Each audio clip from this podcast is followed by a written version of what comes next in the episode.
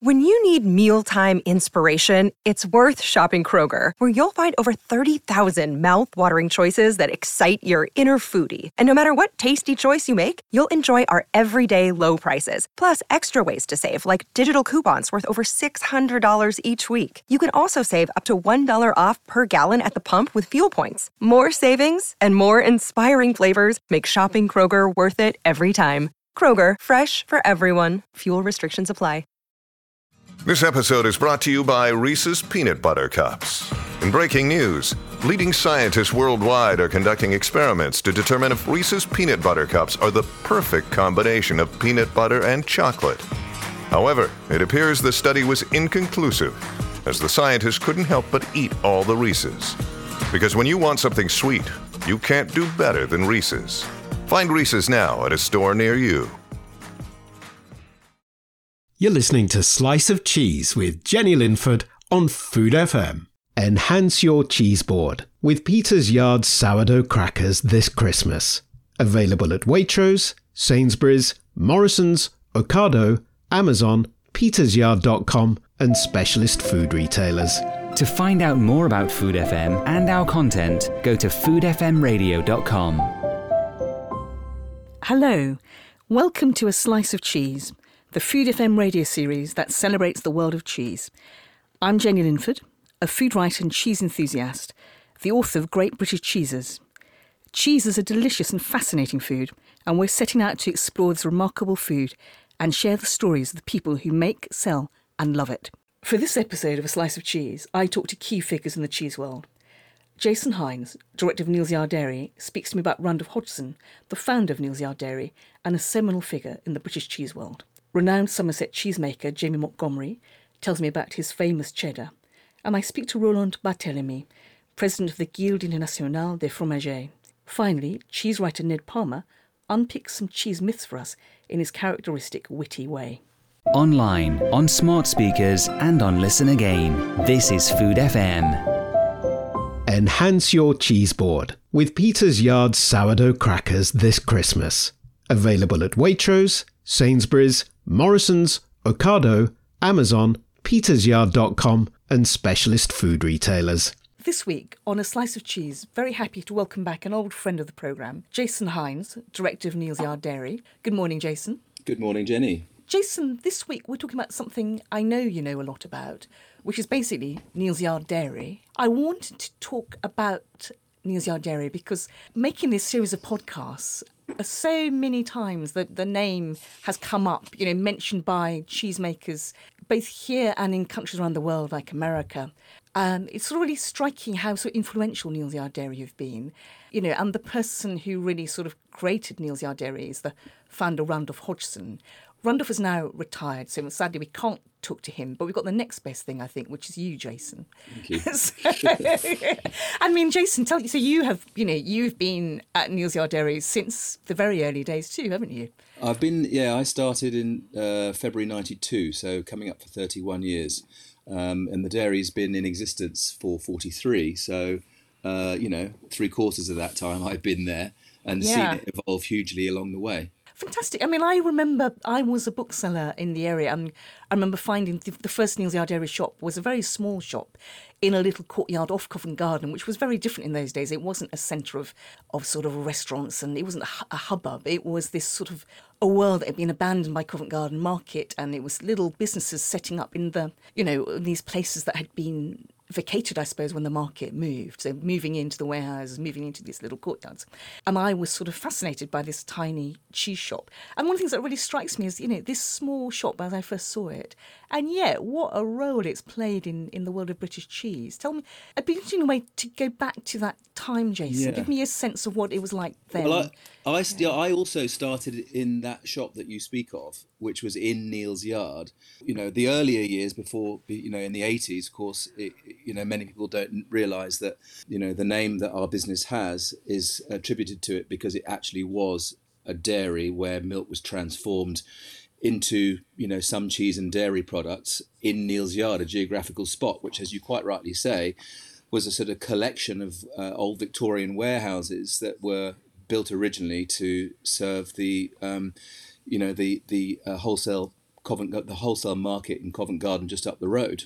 You know, and actually, I think one of the things about the early days of Neal's Yard dairy is and and you know in a way it kind of set up a culture and a way of working together and collaborating um, which i think we have to this day was the fact that we were surrounded by other like-minded businesses mm. uh, like-minded people who weren't necessarily all involved in the same exact work that we were involved in. That's to say, you know, making dairy products.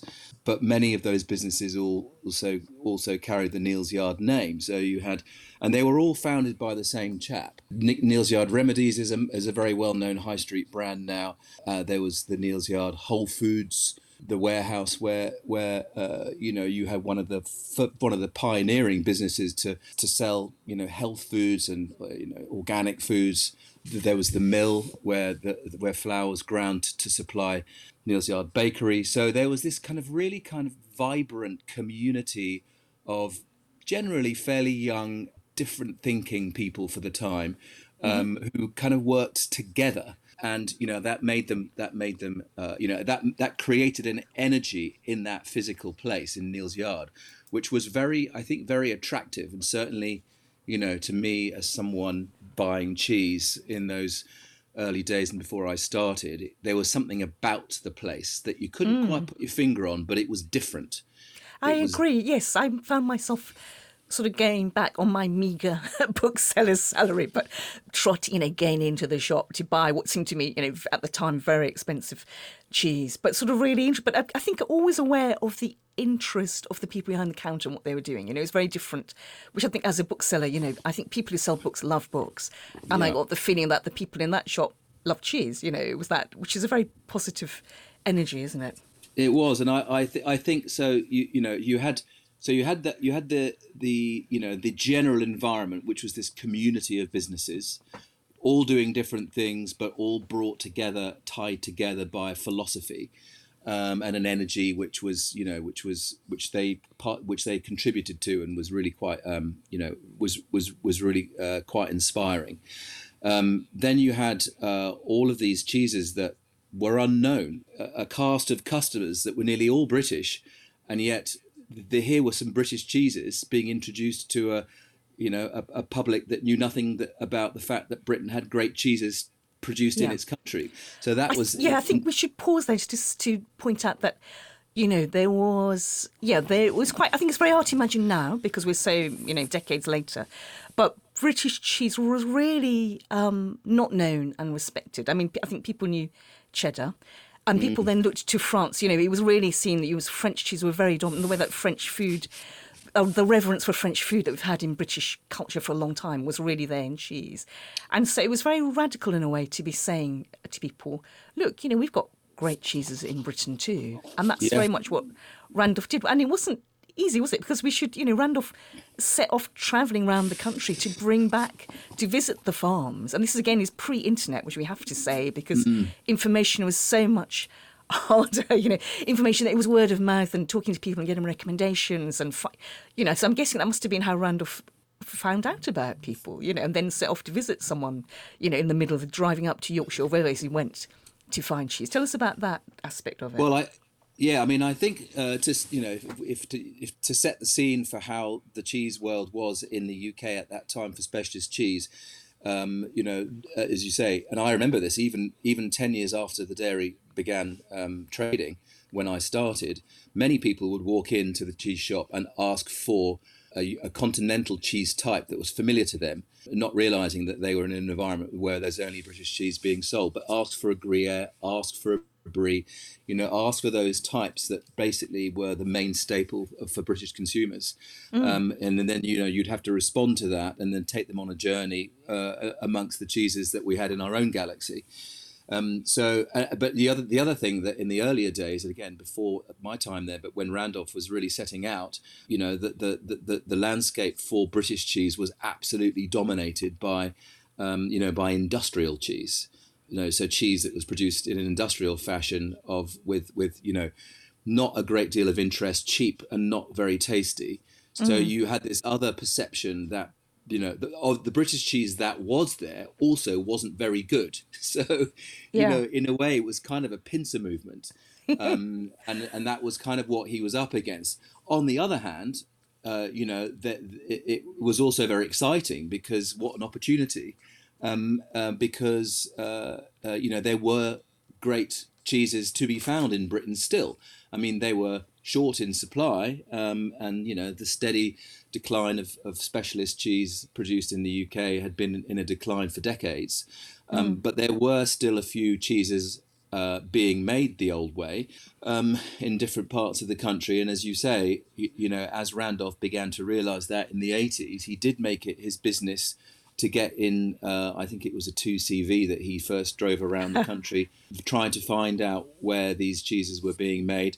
And actually, as a fellow cheesemaker himself, you know, in some cases, making cheese with these people, um, you know, with these cheesemakers. I think, um, you know, uh, uh, I, I, you know, I'm aware, although I wasn't there at the time, but, but you know, Randolph telling me about early visits to the community of what became subsequently known as the new wave of cheesemakers in the southwest, in the sort of Totnes Devon area. There were a few making different types of cheese, albeit not native, you know, native to the U- recipes native to the UK, more continental inspired or just pure inventions Yeah. um, uh, you know, but but but still, uh, you know, a, a quite a dynamic, a quite pioneering group uh, of a community of, of of cheesemakers that he was drawn to and spent quite a bit of time to, and whose cheeses we ended up selling, you know, in the shop in the early days, in the early in the early eighties. Was Robin Congdon one of those? He was, yeah. Yeah. Robin was one of them, and the other one that we, whose cheese we were also selling you know, in when I started in the early '90s, was Devon Garland, which was a Oh, cheese made by Hilary Charnley, which was kind of a take on a on a Caerphilly with a with a um, a band of herbs through the middle, um, which actually was a very sort of pleasant cheese to eat, a moreish, and uh, you know that was that was you know th- those sort of the two the the stars you know, from those early days, from that community of cheesemakers that we carried and sold throughout the 80s and into the and, and into the early 90s. And you know, with Robin's cheeses, although they're now made by Ben Harris, um, Yeah. you know, Robin's still kind of a, you know in the background a little bit, not so much, but still around. You know, we we we carry those cheeses to this day. I, I Yeah, know they're delicious, We've yeah. been carrying those cheeses for over 40 years, and they remain they remain they continue to be made on a small scale, and they remain absolutely delicious, as you say. So in a way, it was very much that Randolph had to create relationships, I'm guessing, because by going out and visiting and saying to people, "I've got a shop in London and I want your cheese," and that's it was quite different, wasn't it? It was unusual. Yeah, he had quite a lot of barriers to overcome, but I imagine being a cheesemaker himself, that must have really helped because he would have understood what they were doing. Yeah, well, I I, th- I think that um, you know one of the one of the advantages, and you know one of the things that uh, that certainly set uh, Neal's Yard Dairy's shop out compared to the way other shops sold in the 90s and even to this day although more are doing it is is the way that we taste and engage with customers when we sell cheese to them you know and and in the very early days you know that was something that came about because Randolph was making stuff that day. Or the team were you know they were making cheese in that location and selling from the counter at the front. And because they were making every day things were changing. And so Yeah. there was there was a there was there was an interest to understand whether or not what was being made was any good. And Yeah. and the way to qualify that was to actually give it to the customers to taste and then get some feedback. Confirmation that it was good or else feedback that maybe it could have it could have been a bit another way. Um, and and and use that to help to inform the kind of development of the of the products that were being made there. And i think that same thing was true as as the dairy as Neal's Yard Dairy started to bring cheeses in from other cheesemakers around the country you know they were they were cheeses that were kind of unknown to those that were working behind the counter as well as those people that were coming and buying them. Because as we said at the beginning, uh, you know, specialist British cheeses were unknown to the British consumer. Uh, As, as odd as that seems.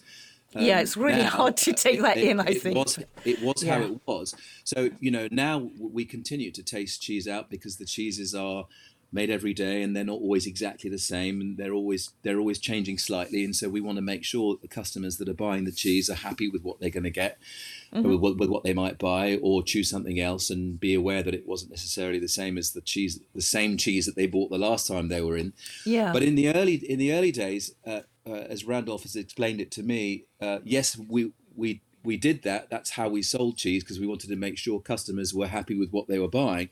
But it was also we also did it because we we didn't know ourselves whether the mm. cheese was good, and so there was this exchange between two parties on either side of the counter, both you know trying to understand whether this thing here that we were standing over was any good or not, and whether or not we should be selling it and they should be buying it. Yeah. And so, um, you know, that's kind of what set that that way of of engaging with the food and and, and and you know the retail experience that you know a lot of people also enjoy about um, visits to Neal's Yard Dairy as well as the cheese itself was that that experience. And and I think that uh, you know in the early days uh, the, the, the need to do it was great because we just didn't know anything ab- about the cheeses that we were selling. And the best way to learn more about them was uh, to taste them with our customers and see whether they like them because obviously ultimately I think in uh, you know in the, the modern food world the decisions about what customers like is not made by the customers themselves it's made by the people that are actually supplying the food and, oh. and or and or buyers in larger mm-hmm. organizations who are preoccupied with things perhaps that are more important to them than how the food tastes more how it costs or how it's packed or you know uh, uh, other things like that. But ultimately, you know, the consumer should have the final say. I think, and I think that was Neal's.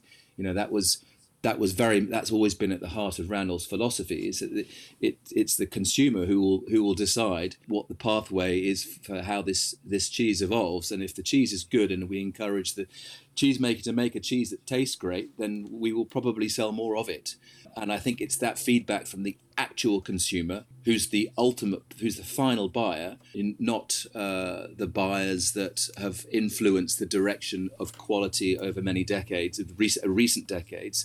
Um, buyers in supermarkets who are maybe not prioritizing how the cheese tastes as the number one reason for them buying the cheese. Yeah. One th- I just want to talk about, you know, Neal's Yard Dairy you know, you set the context really well, Jason. And what's interesting is I think it's allowed some fantastic makers, sort of British farmhouse cheesemakers, to to be brought to the public. And it'd be really interesting to talk about them. I'd be very interested in hearing, you know, about Kirkham's Lancashire, which is a wonderful cheese from Lancashire. Tell us, but tell us about that because that's a long, again, it was a long relationship between Neal's Yard Dairy and the Kirkhams who make this cheese on their farm, isn't it? It is. I mean, actually, the the Lancashire that Randolph first sold uh, at Neal's Yard Dairy when he introduced that cheese to um, the lineup was mm-hmm. made by the Butlers. Jean Butler was was running the farm at that time, and Randolph would visit her, and uh, this would be in the 80s. And as as time went on, uh, they, you know, the butlers, uh, they, they, they developed the size of their business. It became a bit bigger, and you know, their direction of travel was one where they were making much more. And mm-hmm. Randolph, uh, Randolph decided. Well, Randolph had a conversation with Jean because the cheese sales were just dipping, and actually, it was Jean who introduced Randolph to Ruth Kirkham and said, "Oh, well, perhaps you should try Ruth's cheeses." And actually, that introduction, I think, was made sometime uh, in the middle of the 1980s.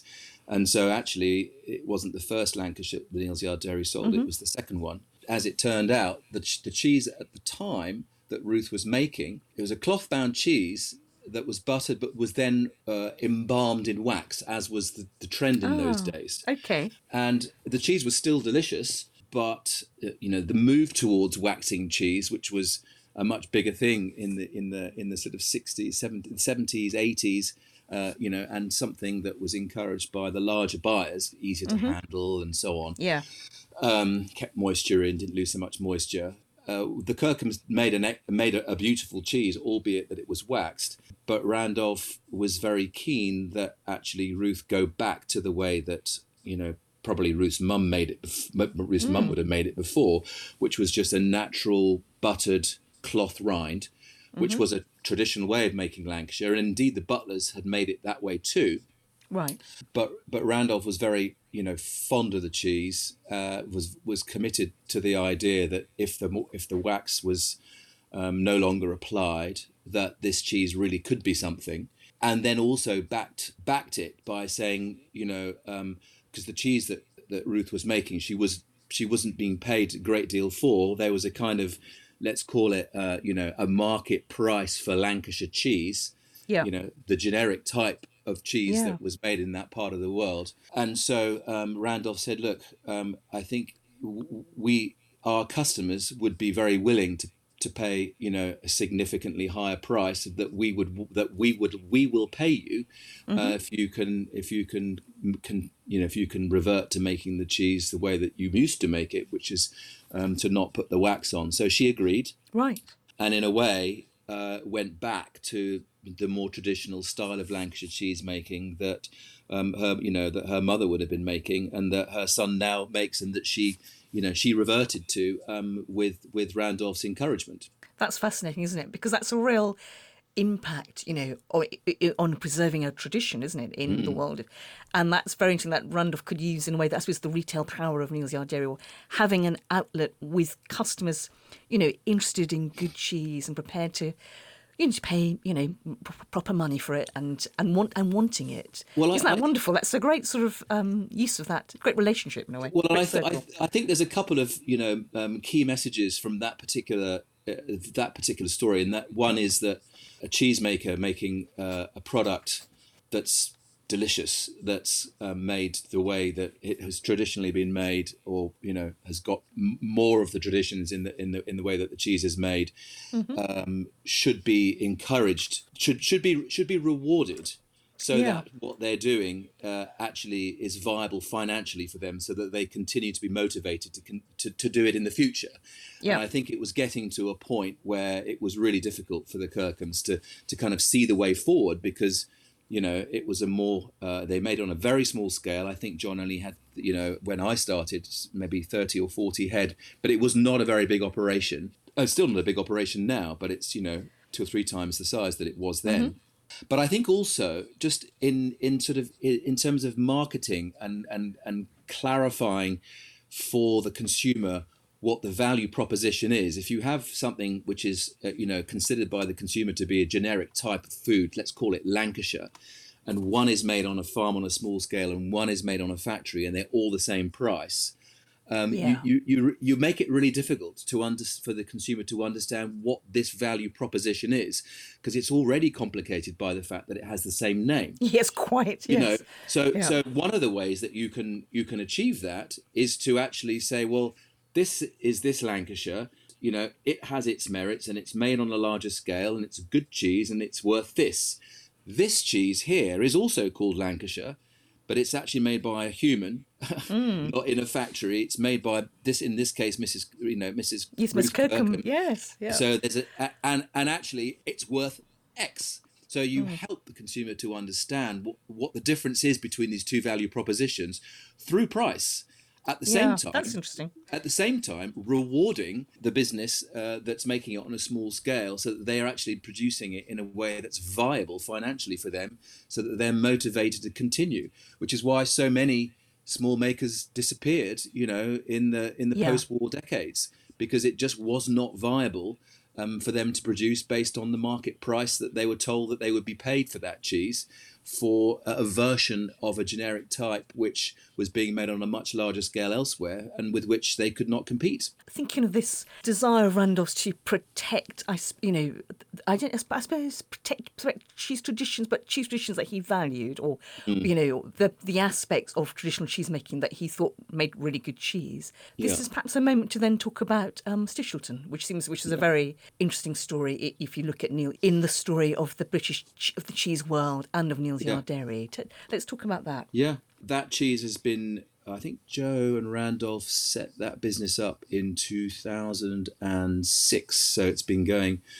16, 16 years now. Neal's Yard Dairy had been selling, as it continues to sell now, uh, cheese made by the Colston Bassett and District Dairy, a Stilton, a delicious cheese. probably Wonderful. my Yeah, I love it. Probably probably my desert island cheese. If you said to me, you know, people always ask. Yeah, because if you work in the what's your favourite cheese? Or that's an Yeah. impossible question to ask. But I think a, a much more reasonable question to ask is, you know, what is your desert island? If there's only one cheese that you could eat, and you had Yeah, no choice, what, what, what would it be? And, and probably that Colston Bassett would be mine. But Yeah. anyway, the you know we there's a there's a finite amount of that cheese that was available um, to us, uh, and so it became clear that as our business grew, Colston and Bassett's capacity to supply us with the quantities that we need, given they had a much wider market and they wanted to have you know um, uh, not too much dependency on on uh, on their sales to us.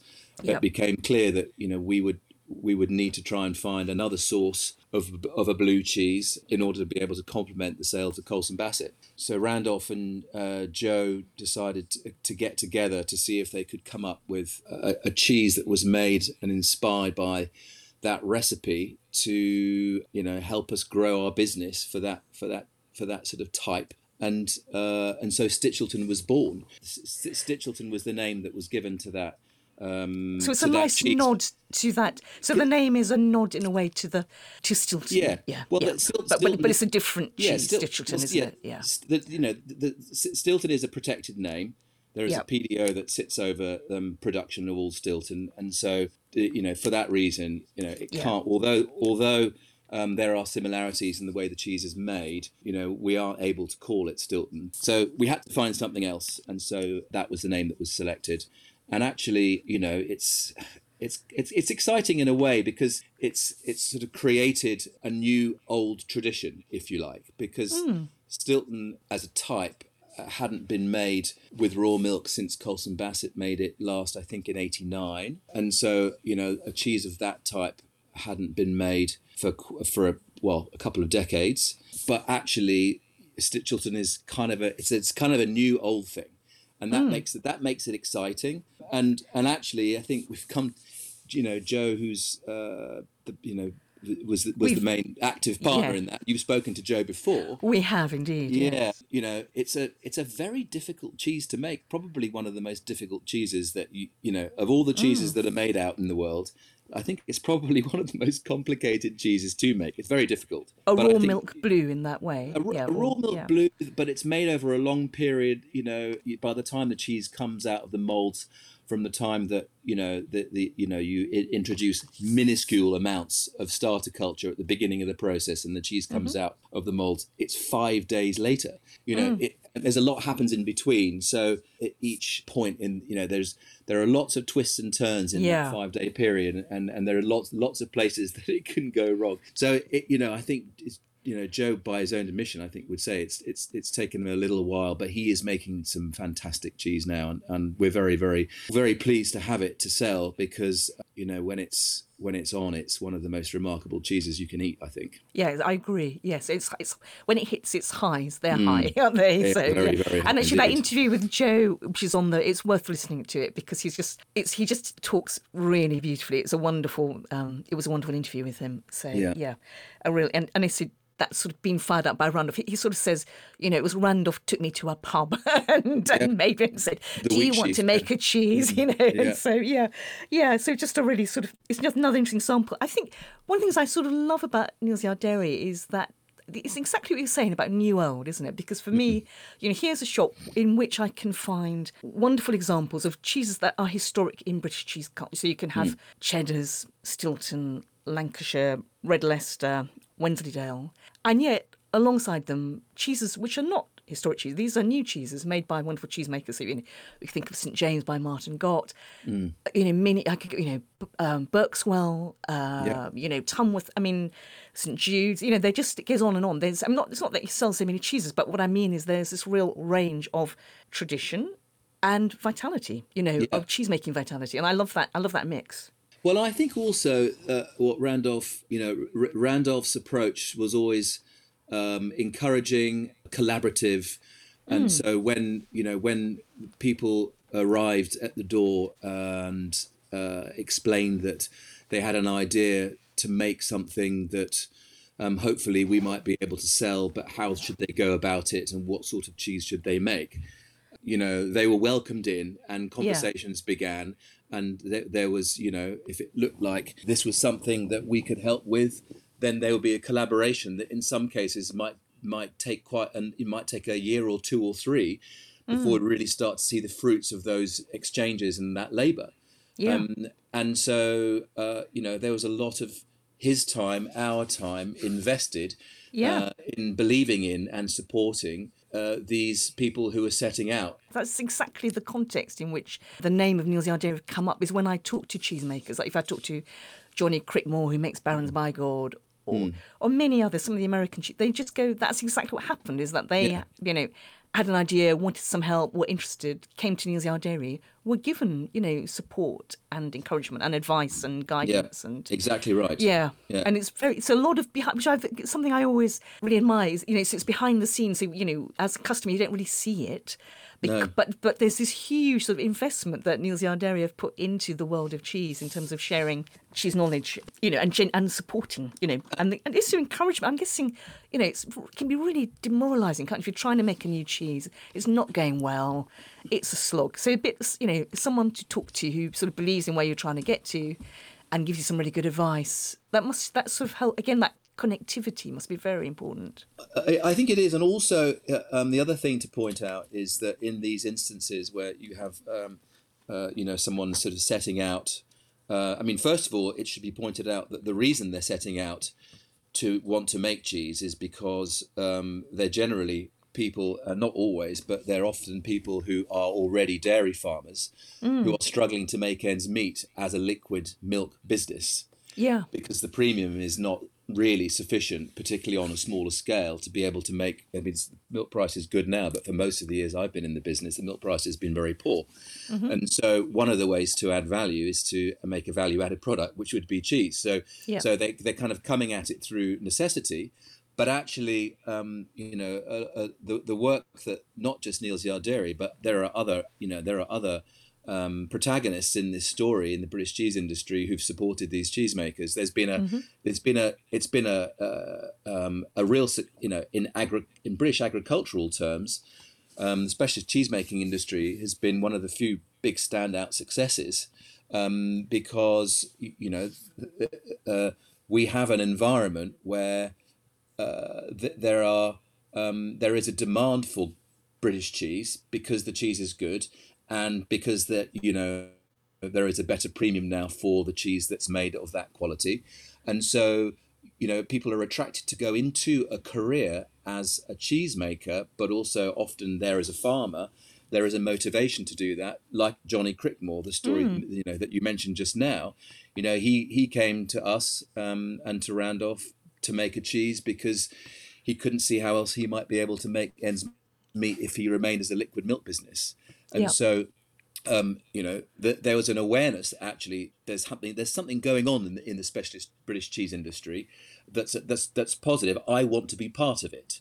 Yeah. Um, uh, for a number of different reasons.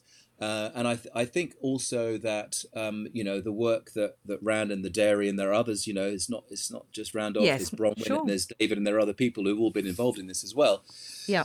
Um, but that work with those with those people that some of whom you've mentioned, you know, um, uh, there's there's, there's Stacey and the, uh, who makes the Tunworth, and there's there's Johnny that we mentioned, and there's uh, Martin Gott, and there are plenty of others. Yeah. Um, you know that work in the early days. Uh, sometimes, as I said, can, could, it could take months or you know a year or two or three before the cheese really hits its stride.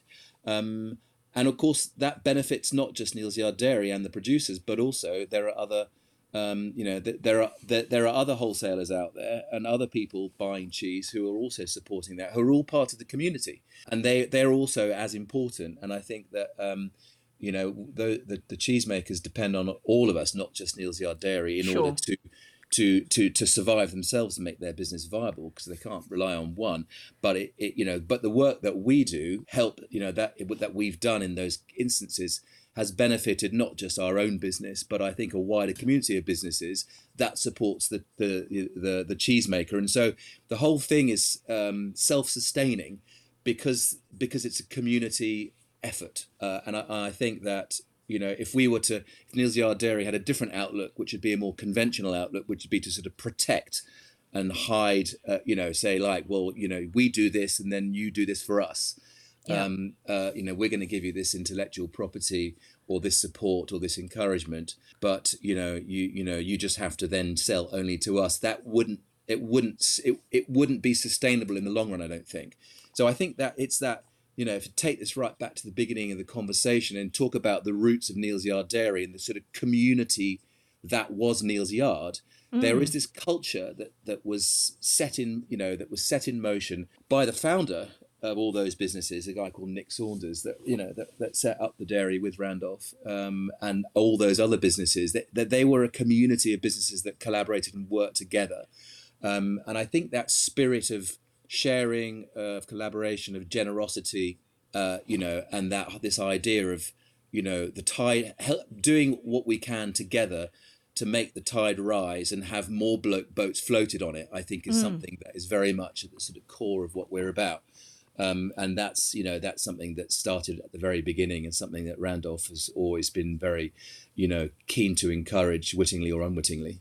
Yes, that's that's beautifully put. Yeah, and it's one of the things that's always appealed to me about you know through my years of writing about the British cheese scene is that sense I've got of of a community, I suppose, and people supporting each other and helping each other. I mean, in fact, we saw that obviously with the um, in the pandemic where people were supporting other cheesemakers when they you know someone like Graham Kirkham set up a farm shop on his farm to sell cheese and doesn't just sell his cheese, he sells exactly. his friends' cheeses. You know, because and that's really. You know, th- that's just something very great and very collaborative about it. The other thing to, to add, which I think is an impor- important to mention at this Mm-hmm. point in the discussion, is that you know Randolph's influence on the kind of community of cheesemakers.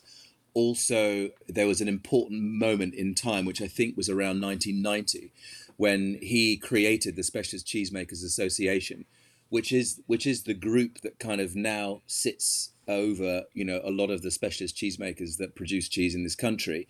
But you know that's a it's a small but strong organization that bands up all of these you know brings all of these cheesemakers together so that you know that when you talk about Graham's got friends that are other cheesemakers they are his friends. Yeah. um, they are a you know they are a band of brothers and sisters. And you know they come together under the sort of you know under the umbrella of the specialist cheesemakers association you know where they meet annually um, uh, but you know that was something that randolph created uh, in it, there was a need for it at the time it was a reaction to you know to a, a you know a sort of uh, uh, the listeria crisis at the time that Yeah. banded it, banded everyone together. But it, it, it it's created that that sense of community and belonging that um, you know in quite uh, uh, you know as cheese making can be quite a lonely and isolating profession. Yes. And yet, it doesn't feel like that in Britain because they really are. It really is a band of uh, a small band of people that know each other, believe in each other, and, and push each other to, to, you know to do to do well and to do better um, and I think that you know it, it is just worth mentioning that you know that that Brilliant. was something that Yes. didn't exist before but was created that Rand created and um, Yeah. you know I think is to this day is a, is a really important part of uh, the British cheese making community gives that point of reputation, isn't? That British cheese was not highly regarded, and yet what's really striking, I think, is the way that Neal's Yard have sort of taken British cheese abroad and created an ex, you know, taken to. I was interested, and you know a lot about this, Jason. Obviously, I was interested in how Yard Dairy took British cheeses to to France. Perhaps we could talk Yeah. about that first, and then Yeah. talk about America.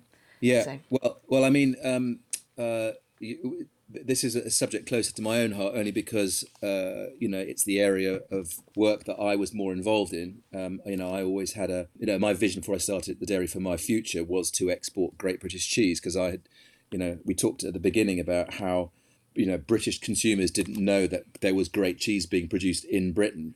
Um, and it came as a great surprise to me as a, a you know a pretty avid cheese consumer before I started and knew about the dairy that we actually and it was Colston Bassett Stilton in fact was the cheese that Ah, I yeah. I tasted that made me think hang on a minute I always Yeah. bought continental cheese but why don't I know that great cheese is made in this country and so it was that that led me on the path to thinking ah if I don't know that and I'm in the UK, then sure as sure as eggs is little chickens, then then people people around the world don't know that either. So I could combine the two things that I'm know I'm passionate I'm passionate about, which is you know gr- good tasting cheese and and travel to to mm-hmm. take these cheeses abroad and introduce them to an you know an unsuspecting public.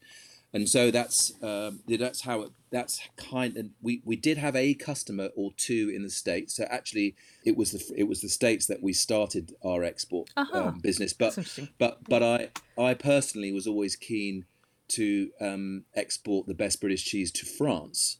One because you know people would say that you can't do that um, Yeah. but also because i grew up speaking french um, Aha. I was taught by Franciscan nuns in the middle of Cairo as a kid, and Goodness. so grew, grew up. okay, I didn't up- know that, Jason. No, right. go. Grew up speaking Yeah. French, and Yeah. so I had an advantage that the language was not a barrier, and so I thought, right, I, I'm going to make this my business to get the best British cheese. And it, I will say, in the early '90s when we first started, it was a slog. When we, I was, I was going to ask how you agree. Was it just total sort of indifferent? I mean, like We- we- incredulity that we- you'd be even well, doing that. well, actually, it, it, it's funny because um, uh, it, this also involves the Kirkhams that we referred to earlier on. Yes. Um, there was a customer who came into the into Neal's Yard in the original shop that you spoke about in Neal's Yard Yeah. when I was starting out, and uh, he would arrive every Saturday morning early. His name was Stephen Saltzman. I think his dad was Harry Saltzman, the um, you know the film director, did James Bond films in the sixties Wow. and seventies. And anyway, Yeah. he was a, a fascinating chap. Often would speak on Speaker's Corner on Sundays. He was a you know he was a really he was a really good speaker, and he would arrive a larger than life character. And he would arrive on Saturday morning, and his favourite cheese was Mrs. Kirkham's Lancashire. In fact, he would sometimes he would he would ha- he had an ode to Mrs. Kirkham that he would sometimes deliver in a in a shop full of people. How anyway, fantastic. he was only there a, a year or so um, in in my first year before he got a job uh, in Paris, moved to Paris, and said he said to me, "I'm going to I'm going to visit all the cheese shops in Paris. I'm going to find the best one. I'm going to make them buy Mrs. Kirkham's Lancashire." So about a year and a half later, I got a call from a rather a rather bemused cheesemonger in the fourth arrondissement in Paris. A guy called Pascal Tourtier said, "Do you know this chap Stephen Saltzman? Um, uh, he's a customer of mine, and he's told me I must buy this cheese from you." and so, so that's how it began. Um, Brilliant. uh, and so I worked out how to get the cheese to Pascal.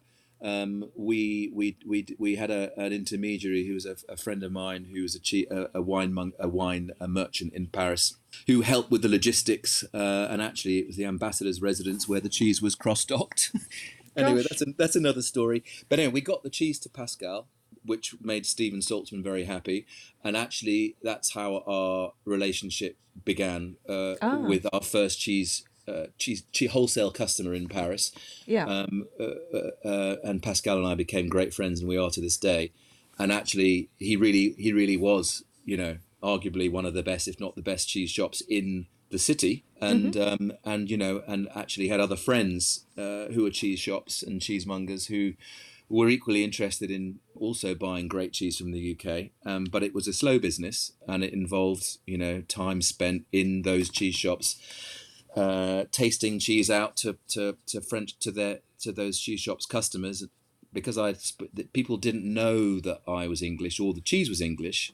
I would just taste it out, and then Yeah. they would they would buy it. Uh, or if you said, "Oh, will you you know would you taste this cheese? It's from England," they half of them would say no, right. um, because of this perception that we talked about Yes. earlier on about Yeah. Mm-hmm. the quality of British food, which was not a misplaced one. To be honest, Yeah. a lot of what Yeah. they would have had cheese wise from from the UK, and it would have been would have been awful yeah. because that's what was available.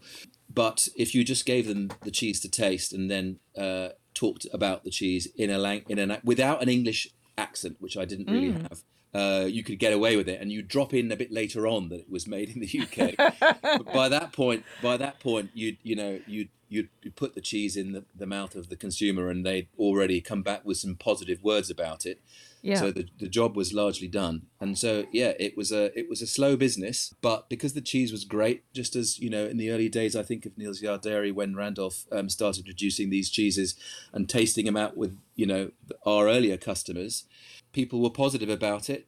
The reception was good, and so you know they came back for it um, uh, again and again, and so that's how you know the the Parisian, you know, how the, the first the Parisian uh, market um, for our cheese began, and then it spread out throughout the rest of the country. And actually, you know, France is uh, has been uh, one of our strongest, it has been our strongest export market for quite a number of years now. Yeah. Which you know, uh, and, and although it's been more complicated in, in the last three or four years because of logistics, uh, you know, we have a very, very sort of large band of very loyal specialist cheese shops that buy cheese from us, and it's you know, it's it's nice, it's nice and rewarding to see, albeit it's taken quite a long time to build. I remember I went to Amsterdam. and went into a cheese shop, and there Hmm. were these cheese. I was like, "Ah, are they? I think these are Neal's Yard Dairy cheeses," you know. And they were like, "Yes, they are." You know, it was very, very interesting. And we should just talk. I won't take up too much more of your time, Jason, but.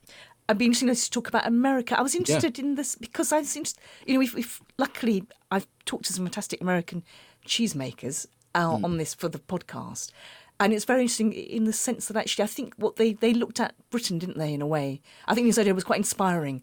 Yeah. To, to a lot of them, wasn't it? Um, Definitely. Well, I mean, I think that um, uh, you know there are a lot of similarities how the specialist cheese market in the US has developed with how it developed in the UK, albeit with a sort of twenty-year gap between the two. But you know, in the in the early '80s, there were very few specialist cheesemakers, and there was a very little awareness of specialist cheese that was produced locally. The same could be said of, of you know the US um, specialist cheese marketplace in the mid to late 90s. You know, very few people making specialist cheese, very Yeah. little awareness amongst the consumers about American cheese uh, at all that was made, you know, in a, in a, a, of- a specialist type. And so, you know, there were, I think there were similarities we could relate to, uh, our business could relate to, because it had seen, you know, things develop from a very, from a, from a small acorn, as it were. Um, and, you know, so there were lessons that we uh, could help Yeah. that sort of nascent um, Amer- specialist American cheese business with because we kind of been there already. Yeah. Um, uh, and actually, I've just been in Brazil, and, and I can I can relate to that there because the same thing's happening now, kind Ah, of twenty years on, that we saw happening in America.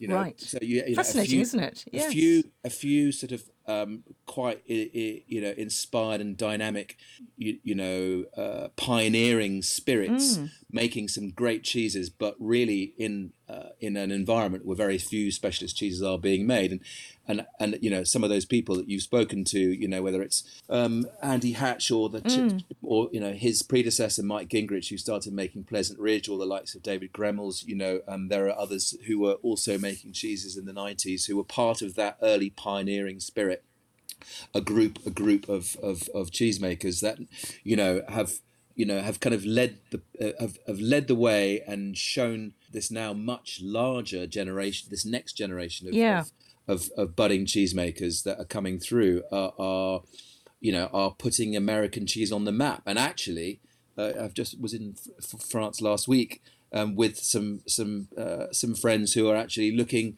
to introduce American specialist Ameri- the cheeses of Jasper Hill, Ah, introducing wonderful. American Yeah. cheeses to a French audience. So Ah, imagine imagine yeah. that. You know, Yeah. the idea that you might have American specialist American cheeses made with raw milk were the ones that they were presenting to Mm. a French audience. I mean, talk about coals to Newcastle, but you know that's that's quite that's quite something. So, you know, uh, in the I would say in twenty years from twenty five years from some of the first visits that we made to cheese uh, making operations and or invited some of those that were interested in making cheese to come and work with us or work with some of our own cheesemakers you know there's, there's been this same spirit of community and collaboration you know i think between our business and actually I mean, we don't really have a vested interest in uh, in lots of these businesses because we don't. We're not going to import the cheese because we sell British cheese Yeah. um, we, you know, uh, and in some cases, actually, we create a market which creates competition for the own for our own export business. You know, Jas- Yeah. Jas- Jasper Hill do a cheddar.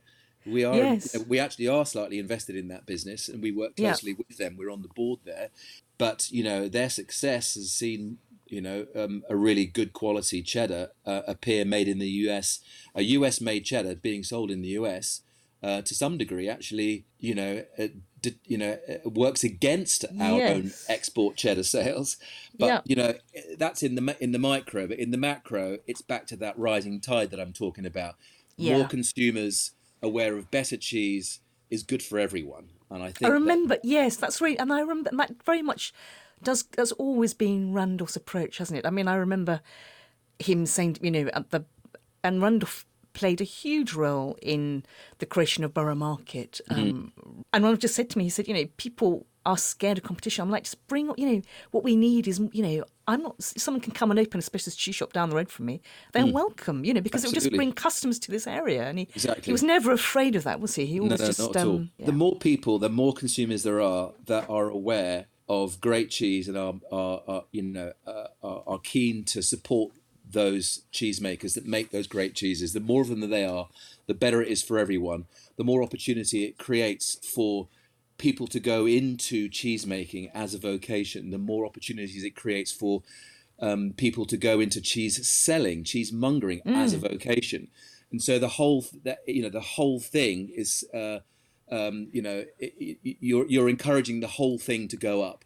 Um, and so then that uh, introduces, you know, there's more new cheesemakers coming in.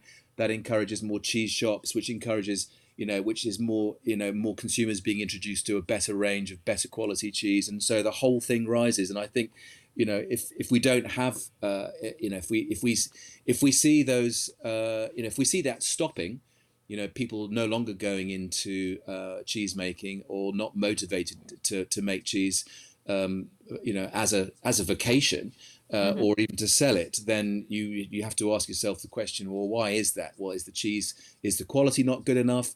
Is the uh, people not being remunerated enough?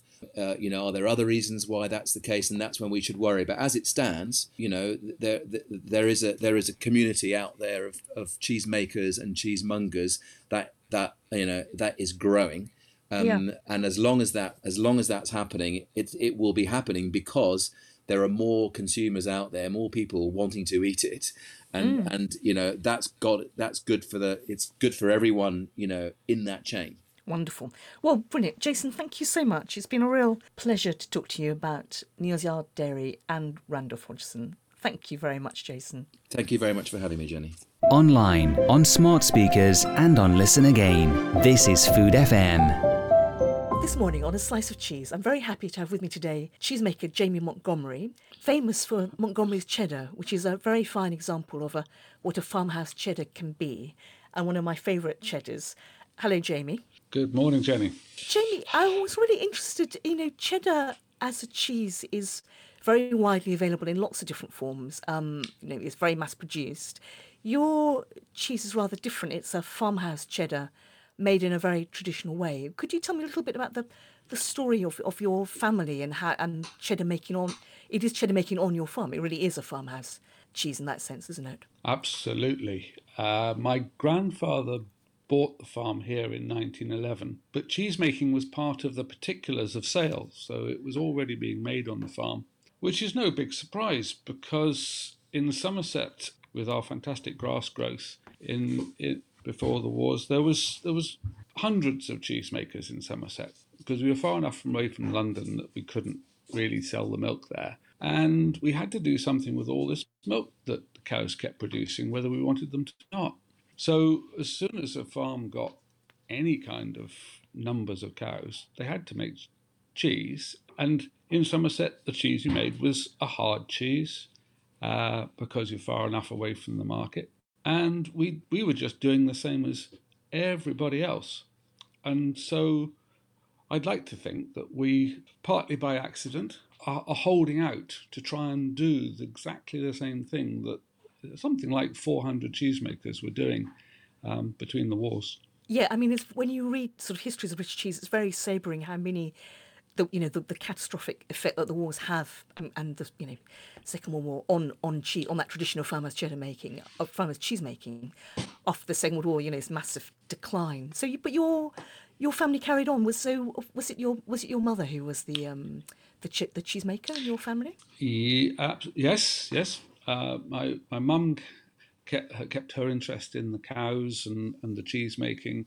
Uh, my father moved from Kent and took on the arable side of the business.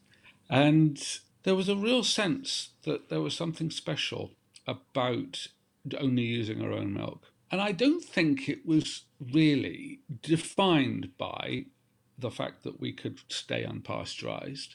That was certainly part of the picture, but it wasn't the whole picture. I think there was something simply fundamentally good about having control over all of the milk that you were going to turn into cheese and then taste that mum never really um, never really contemplated the idea of expanding by buying lots of milk from other people and and changing the, the, the core of the business which just after the war most of the farmhouse cheesemakers that that carried that, that started cheesemaking again after rationing they couldn't see this the, the point in mm. employing people to make the cheese when they only had a limited amount of milk. That the temptation to buy some milk was was terrific, so most of them did, which then made them pasteurize, which then took them really towards the block plastic wrapped shape, simply driven by by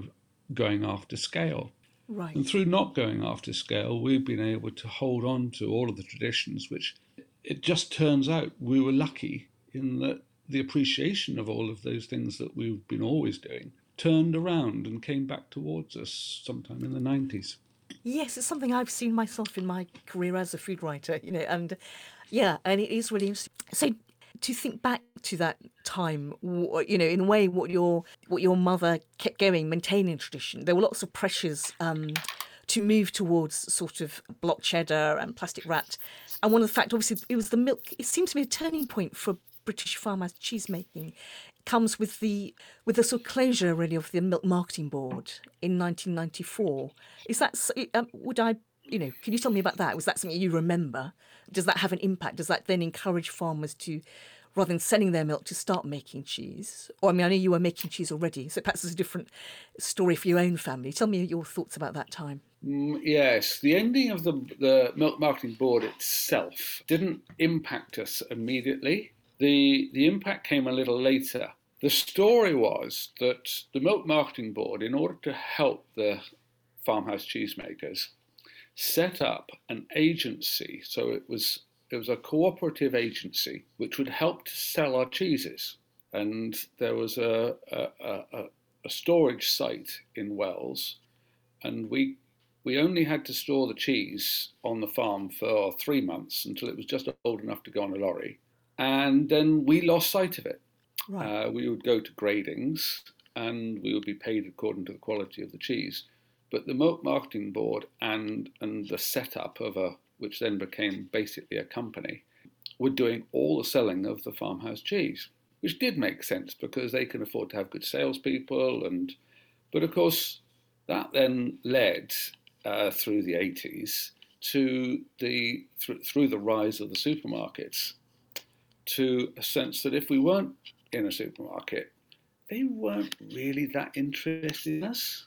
But that agency kept going until I think it was probably 96 when it was sold to Dairy Crest. Now, Dairy Crest obviously was the biggest competitor to the farmhouse cheesemakers, so it was it was selling them the, the, the agency of the minnows to the to the great whale.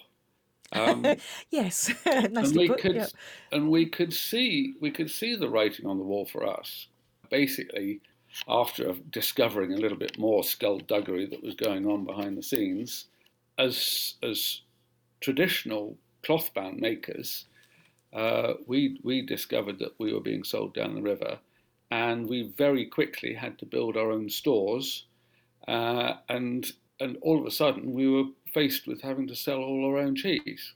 That's quite a task, isn't it? I mean, yeah, big. It was quite scary. Big change. Yes. Yeah. And is this where? Yeah.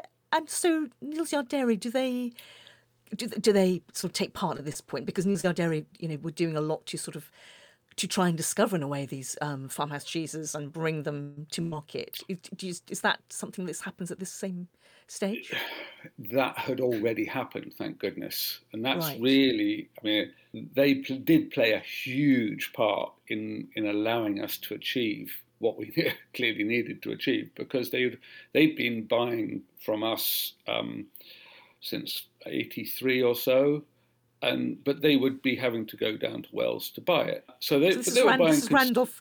We should sort of put a name here, shouldn't we? Randolph Hodgson, Yeah. who just Yeah. has been such a sort of seminal figure in the world of British Yeah. cheese. Um, Yeah. yeah. So Randolph was going down to Wells, and and isn't the story that he was ta- and there was all the cheeses were anonymous, weren't they? They were numbered. They weren't. They weren't names They of would- people. So he really get- the story but he'd, very, he'd very quickly get to know because there weren't many cheesemakers, and so the numbers were very easy to read.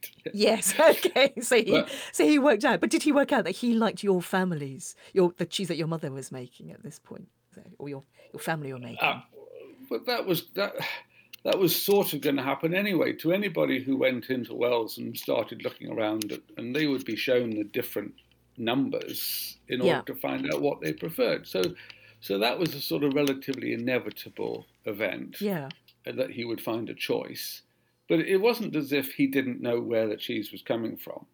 Right. So he did. Fair He did tell yes. me years later that that, and I, I sort of knew that when he was on his way down there, he would pop into the farm here because we're we're right on the main road, Yeah. and he would pop in and have a chat with the cheesemakers, and and so because he was a cheesemaker himself anyway in London. Yes. And yeah. so he'd get on, he'd get on, start chatting away, because he knew that, as it is with cheesemaking, you have a little office just off the, the, the make room, and at some point in the conversation, there is something in the make room that's going to need doing. And so the cheesemaker would disappear for five minutes to just go and start cutting or whatever. And so Randolph would then get the make book out that was sat on the table anyway, flick back a few pages to the month that he knew that he would be looking at the cheese, run his finger down the make book, and decide which of the dates that were most likely to be the ones that he would like. Which I thought was absolutely brilliant. Yes, it's very. That's really impressive, isn't it? Clever. That's brilliant. So, wow. so yeah. So, so in fact, so obviously this long. So Randolph Hodgson, Neal's Yard Yeah. already buying Yeah. your your cheddar. Your Significant amount, yeah. Right, brilliant. And do you um and when you become sort of I don't know what happens with you with the cheddar in your family, does it then pass on to you, Jamie? You, do you then take on the role of and, s- and Mm-hmm. Did you yes and Those, did you those were a the yeah. f- sort of first few years. I'd been uh, only only been really home for a very few years, and and then I I felt very lucky to be in that position when the late nineties was a fantastic time for us personally. The British Cheese Awards uh, um, was in its sort of infancy, if you like, but based in London. It was the Duke of York's headquarters, just um, just behind Sloane Square. yeah And halcyon days, we won best cheddar and best traditional English cheese two years in a row. fantastic yeah. And then during that second year, the the Wells, our, our agency, disappeared. Mm-hmm. And in the third year, so the first year we were actually having to sell it ourselves, somebody came along and stole six tons of our best cheese goodness just before the next annual British Cheese Awards. And the press went absolutely mad for it. the telephone just would not stop ringing of people wanting to find out where they could buy what was left of the cheese. And we we'd got hold of the agency and said, look, we can't answer the telephone because we don't know where all the cheese is being sold. Can you tell us where you've been selling all our cheese? And they said, yeah, absolutely fine. We'll send you through a list. And so all of a sudden we knew all the people who had been buying our cheese. So we had this, we had our customer list just like that. fantastic isn't that brilliant gosh that Yeah. was a- sort of a lucky so that theft actually had really good repercussions then amazingly It, it sort of set us on a different path, and it it uh, I think it helped everybody in a way because suddenly everybody was sort of interested in oh this this farmhouse cheese is something something a bit different. Why are all the papers putting so much so many column inches to, for this if it isn't a story? So it was, it was it was pretty good really. Brilliant. And so we should talk really about the, the you know, your cheddar, Montgomery's cheddar, um, which is one of the um, the slow food movement, a presidium for artisan cheddar, and you're one of the three cheddar makers in that. Um, this is presidium's slightly odd term, but really in a way it's sort of saying, look, this is like a, a It's like, I suppose, a recognition of a, something they want to preserve um, and that they think is a really important food tradition to be maintained. And they highlight the people who are maintaining it. And you're one of the three Somerset Yeah. cheddar makers on that. Jamie, would you, did you have a sense of what, you know, there's the mass market, mass produced cheddar, which is, you know, which is pretty wet, I suppose, and moist, and very different from your cheddar, which often, you know, which is very um, savoury and often quite drier than perhaps a lot of people would expect a cheddar to be. Tell, tell me about your sort of your house style of cheddar, in a way. Yes, you're absolutely. You've, you've already hit the nail on the head. The, the drier, more brittle uh, texture of cheese. Um, now, some of my earliest memories of anything really are I must have been very, very small when Mum was going to gradings in the Wells store and walking in there and being very small. And I remember the, the perspective of being handed down a very long way a piece of cheese that mum thought was worth me trying. Brilliant. And learning at, at my mother's knee that uh, if you're going to taste cheddar at three months old, it's you do it all really with your fingertips. The texture of the cheese and how it breaks down under your fingers tells you more about it than what it's going to taste like at that age. That's fascinating. Gosh, that's, Um, and that's something, yes, you just, you have to learn that through experience, don't you? Yeah, amazing. and and having had that so early on, it just never leaves. Just just never goes. So, and I think perhaps that and the fact that all of my life grading my own cheese, those firmer texture cheeses are the ones that have more of the umami, savoury, meaty, nutty notes. And the wet ones just go a bit acid. Um, and they might be a bit more fruity, but generally a bit more acid. Economically, it makes more sense to sell water. yes. So making a drier cheese is not not great sense economically. I've I've been lucky, I suppose, to have the luxury of being able to say, right, no, that's not the cheese I want to make. I want it, and and having mum about for as long as we did, and knowing that I couldn't make a cheese that mum didn't like either. Ah, that's interesting. So did Um, she like those those this that style? Your your that sort of characteristic, sort of drier, savoury.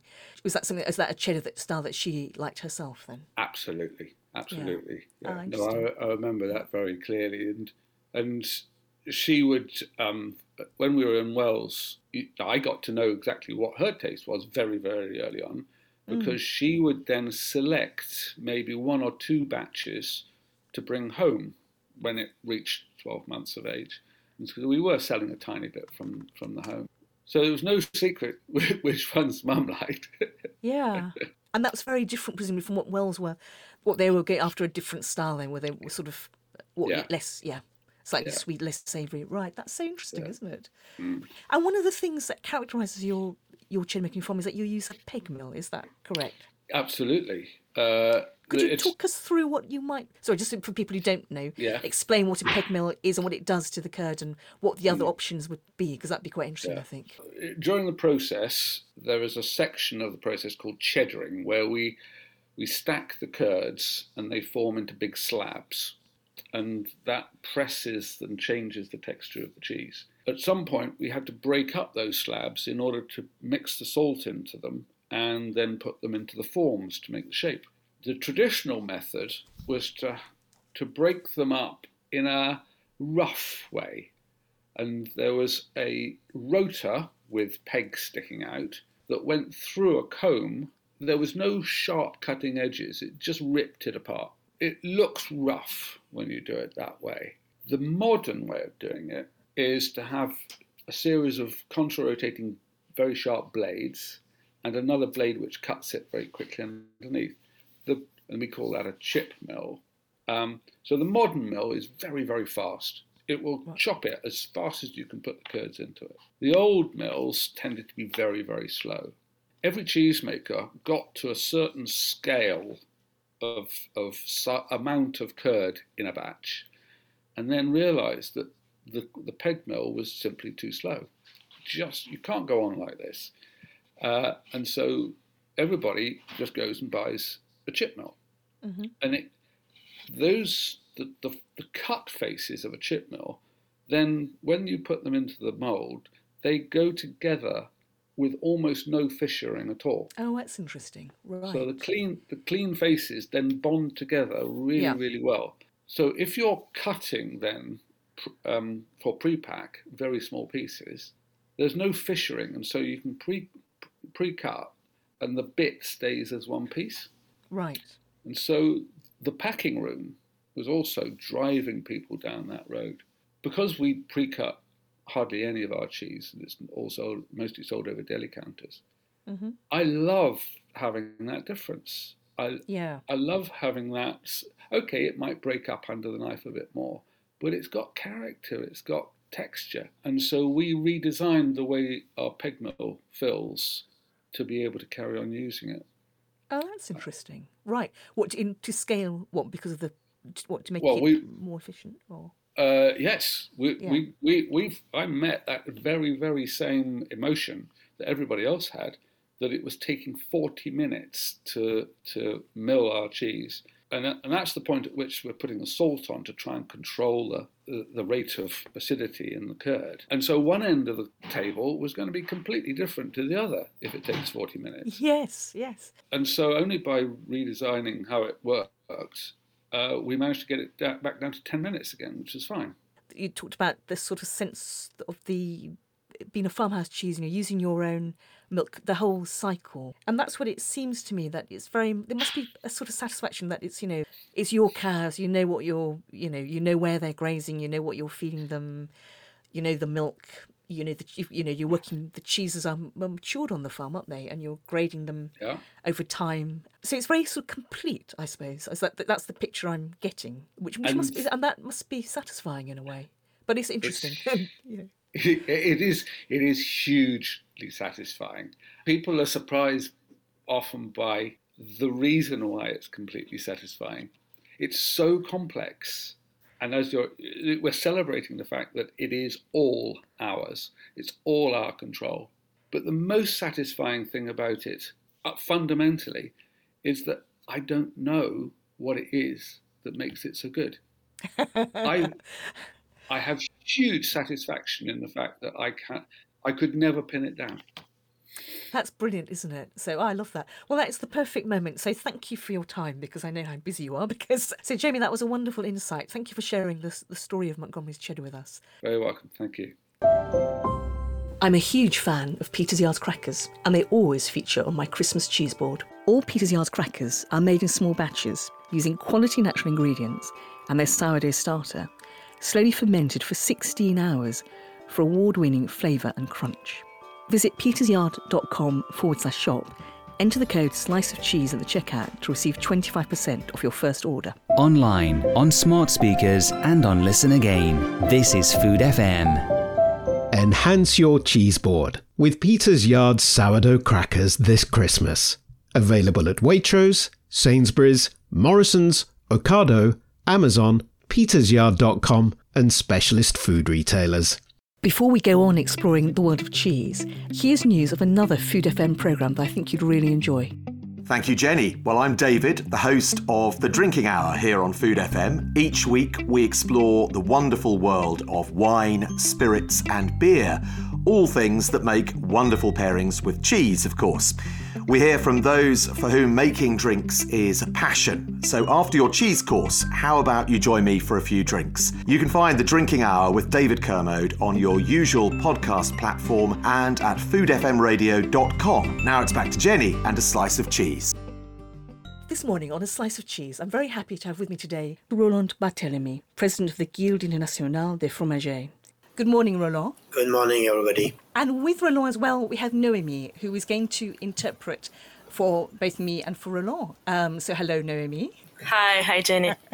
Roland, I was really intrigued. Um, I've read about your fascinating career.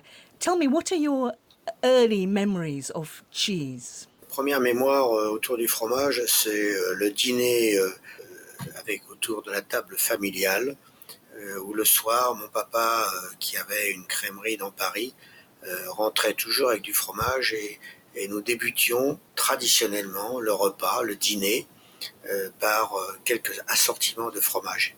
So the, the family dinner is really uh, the first the first cheese memory for Roland. Mm-hmm. Uh, his father was a, a cheese uh, had a, had a cheese shop uh, back in the times and uh, was always uh, bringing cheese from uh, from from the shop for uh, for the dinner, which is uh, classically and traditionally placed at the end of the of the of, of the dinner and just before the the dessert. Ah, yes. Different from the English, yes, you tend to do it the other way. Yeah, so very, very central. How interesting. And then, Roland, you, you then went on, you followed in a way your father's footsteps, and you you too had a, had a very famous cheese shop. Perhaps you could tell us about that. Oui, uh, thank you, Jenny. Effectivement, euh, j'ai euh, débuté euh, en tant que, que, que propriétaire euh, sans argent. Euh, à l'âge de 22 ans dans une toute petite boutique euh, qui porte toujours mon nom d'ailleurs, Barthélémy, dans le cœur de Paris, à Saint-Germain-des-Prés. Mmh. Ensuite, euh, j'ai eu, quelques années plus tard, un deuxième magasin dans une très belle ville qui s'appelle Fontainebleau, ville royale, et ensuite un corner chez KaDeWe à Berlin en Allemagne. So um, Roland started uh, by the age of 22 years old. He got uh, his very small little shop uh, mm-hmm. in the center of Paris.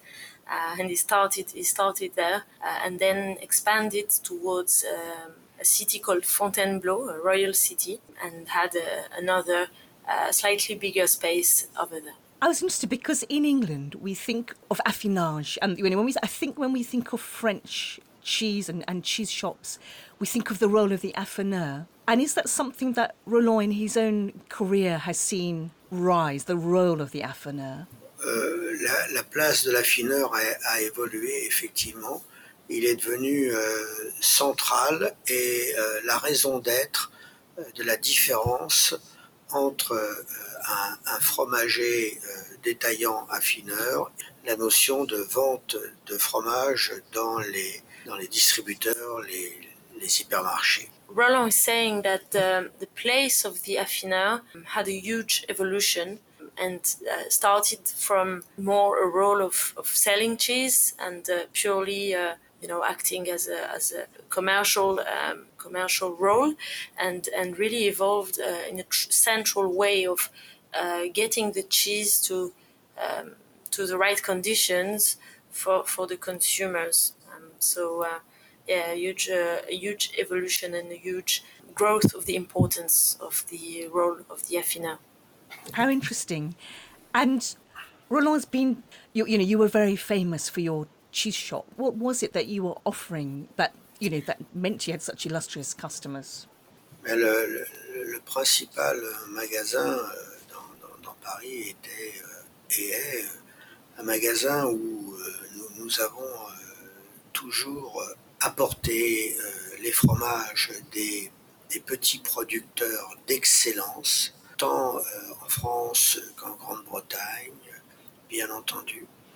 Et nous avons su, par la magie de frotter, de brosser, de laver les fromages, les amener à la parfaite qualité organoleptique. So um, the first really important and, and key um, Uh, activity was the selection of uh, the uh, traditional cheesemakers, artisan cheesemakers um, in France, but also over over the sea in the in Great Britain, uh-huh. um, and really selecting selecting this cheese, working closely with with the producers, mm. um, and then uh, again we we talked about the uh, the work of the affineur. It's uh, all around to to care the cheese, to uh, wash it, to put it in the right temperature and humidity conditions, so mm-hmm. the cheese will get to the to the expected quality to the final consumer.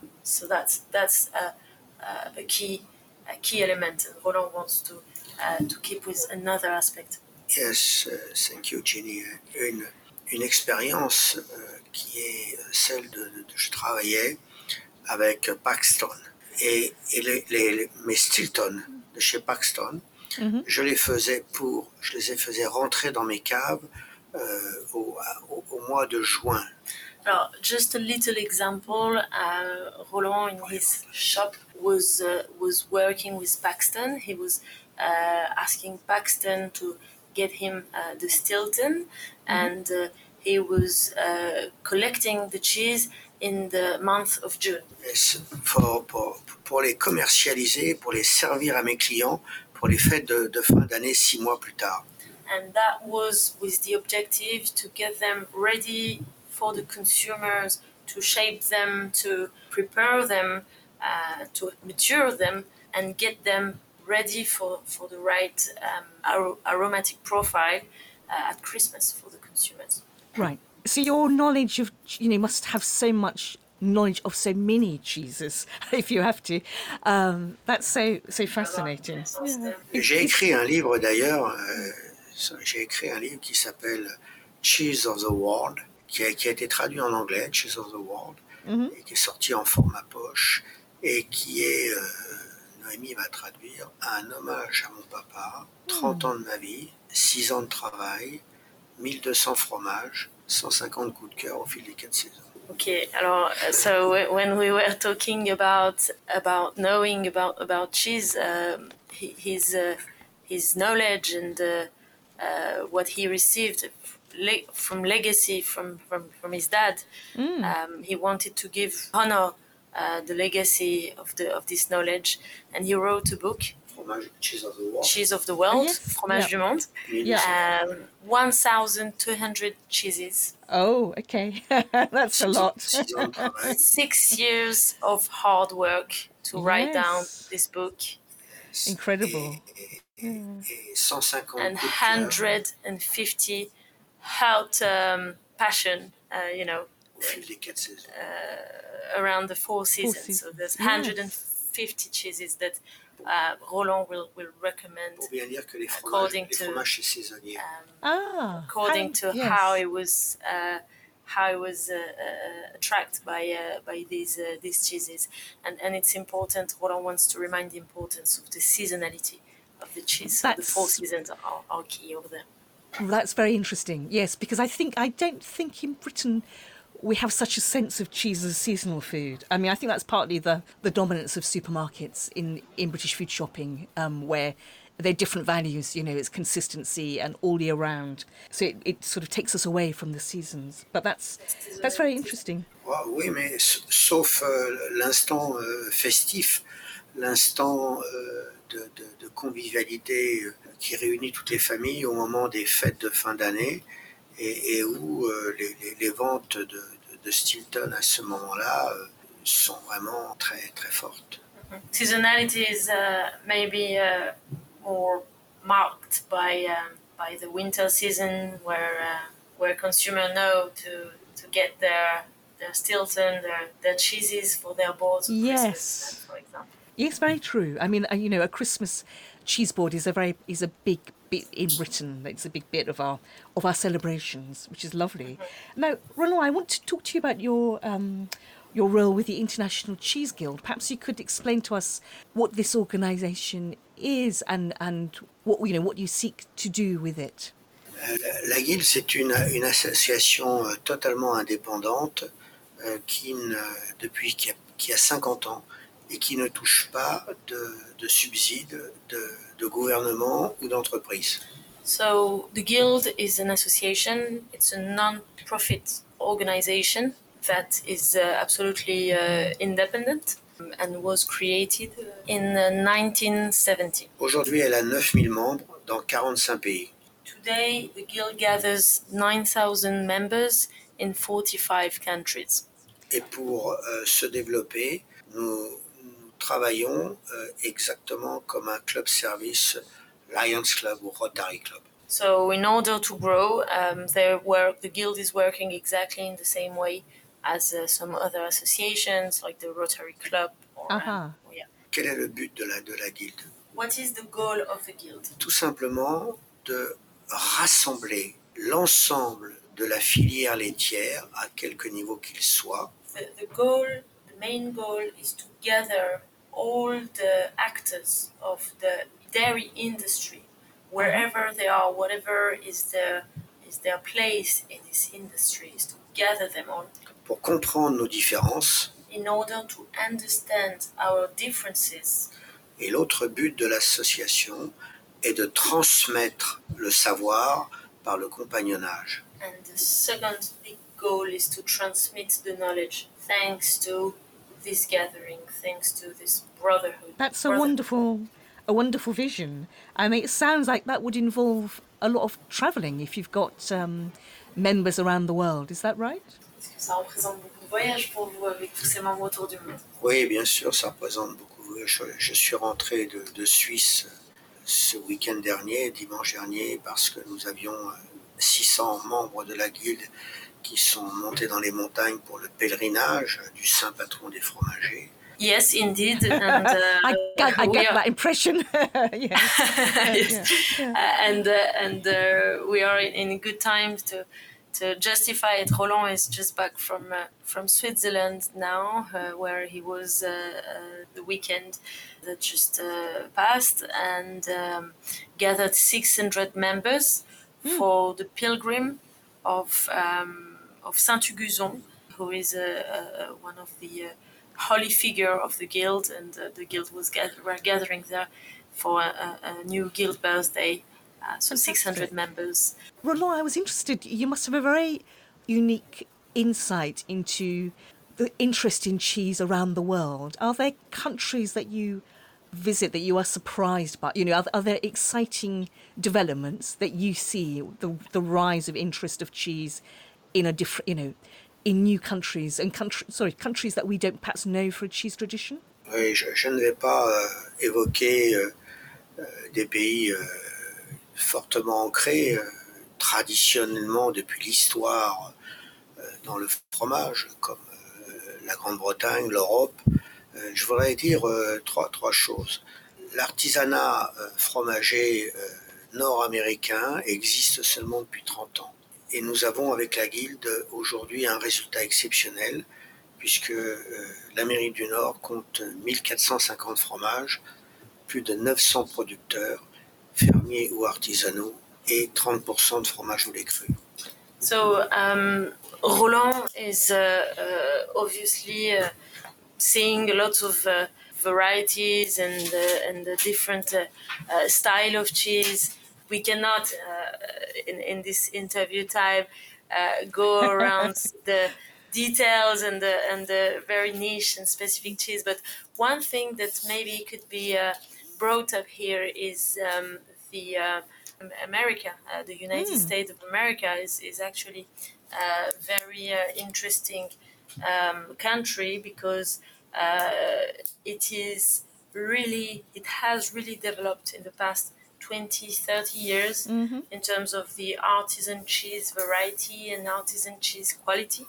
Um, we are talking and i'm going to ask some help to Roland for the numbers. We are talking about um, 1450 variétés de fromage, 1450 cheese varieties. 30% lait 30% in with raw milk et 950 producteurs. and uh, 950 producers um, in this country. And this is, this Un is autre, that un is autre pays, un autre pays extraordinaire euh, que la guilde a beaucoup, dé- beaucoup défendu, c'est le Japon. Another uh, extraordinary country that the guild really supported uh, cheese-wise uh, is uh, Nous sommes partis il y a 30 ans. euh, euh, la consommation de fromage au Japon il y a 30 ans était de 500 grammes par habitant par an. The cheese consumption 30 years ago in Japan was 30 grams per capita per Yeah. year. Aujo- Aujourd'hui, nous avons, je vais euh, au mois de novembre, dans un mois, euh, après avoir euh, été au Brésil, du Brésil, je vais aller au Japon.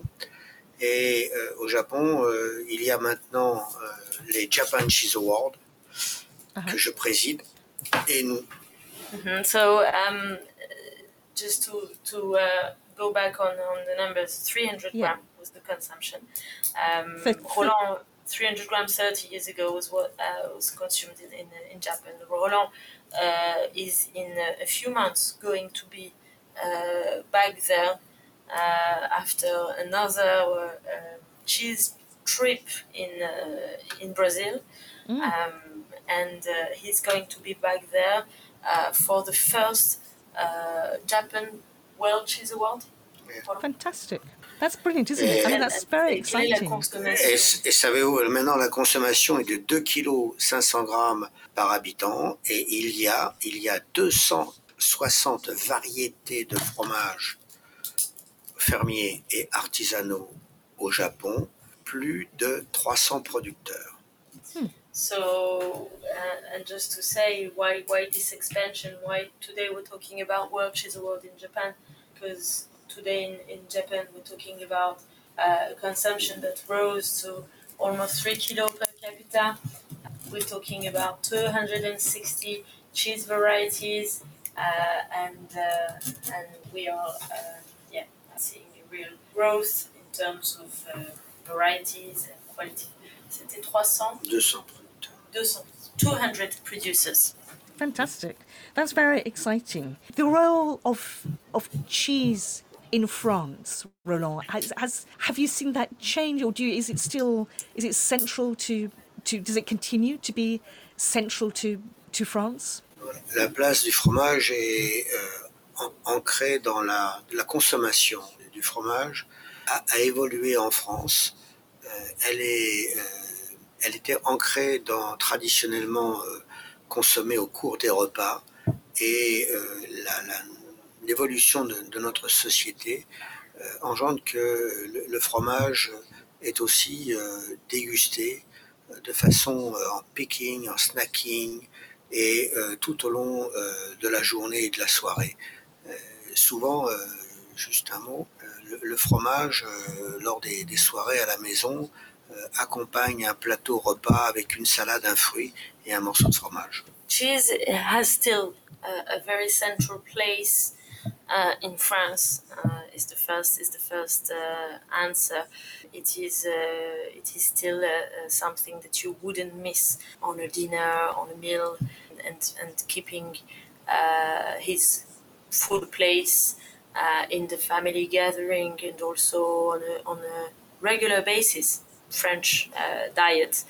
Uh, however, what did change a little bit is uh, where you and how you eat the, the, cheese and, and the cheese is more and more becoming as well something that you will you will take for uh-huh uh, uh, an after work uh, dinner as replacement of the full of the full meal okay. and right. it will become just with uh, maybe a little bit of charcuterie and a, a, a glass of wine yeah. your your dinner um, so uh, uh, getting more space in that aspect and this that way to consume it but still very very very central Wonderful.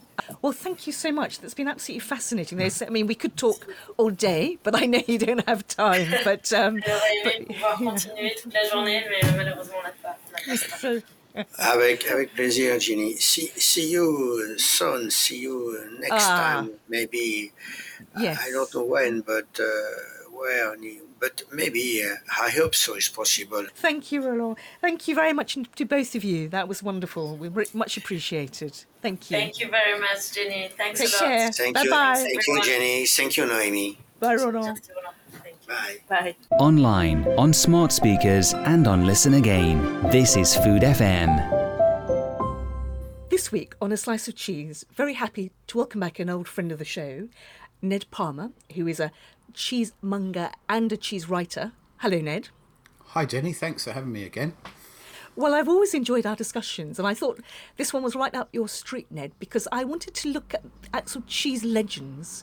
And when I was thinking of it, I was thinking, or, you know, this is what I'm sure this would have happened to you. That when you start researching the history of a food, you come across these pieces, especially if you look online, and there's a story, and it all sounds very um, picturesque and sort of lovely but then you're like, but is there evidence for this? I mean, you and you've written, you know, in your books about about cheese. In fact, the last time, one of the times you were on the show, we we spoke about Stilton, and it was yes. much, it was infinitely more complex, wasn't it, the oh, reality yes. than than the story.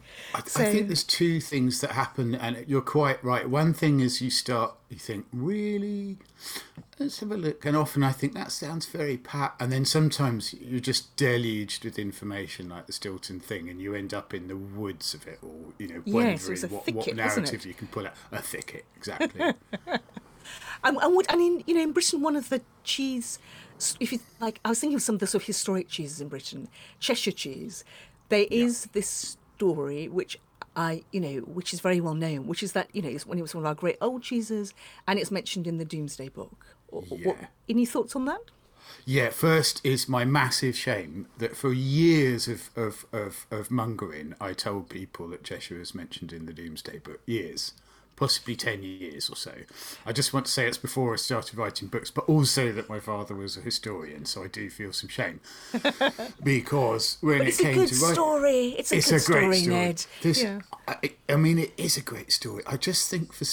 So, what I did was you can get the Domesday Books by county and, and translate it into modern English because I can't read medieval Latin. And and then what you do is you get your wife to read it because you're busy. Uh, Very sensible. I know, right? And she's very, very particular. Uh, uh, and she couldn't find any mention of the cheese in the Cheshire County section. Um, but then there's a couple of other things that I thought about when when you actually think about it hard. The first thing is the Domesday Book is about grain and wool. It's about the bulk. The, the commodities And fish It's- ponds it's and- isn't it? fish Yes. ponds. It's Yeah. all it's all what William reckons he can get out of the country now that he's took it. You know Yeah. and um, cheese just doesn't feature. It's not so important as a, as a commodity. So I, I kind of think, why would they? The other thing is, I don't. They didn't. I don't think they called cheeses names like that back in the Ah, 11th that's interesting. century. Very good can't- point. I yes. don't really. I can't Yeah. think of. I mean, I think I've started to see it in about the 16th of people saying the cheese from cheddar.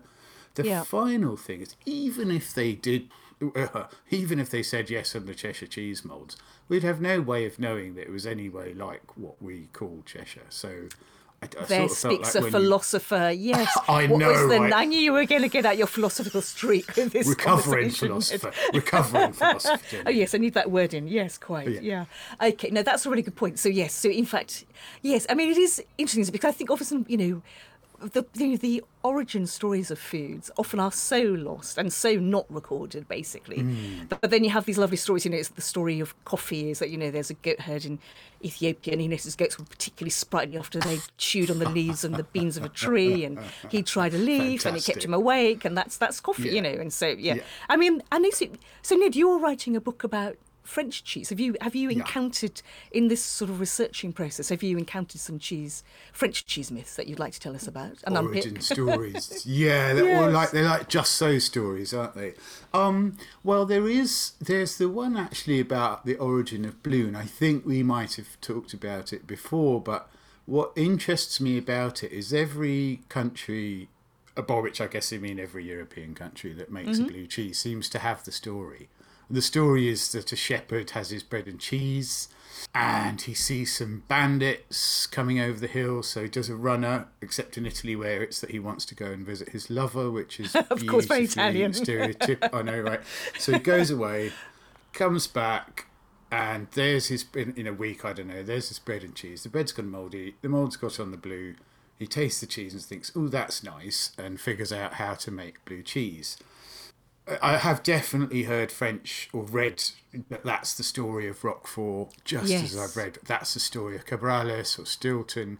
Yeah. So one thing I think as well, if everyone's telling it, then all but one have to be untrue, because it can only have happened once somewhere.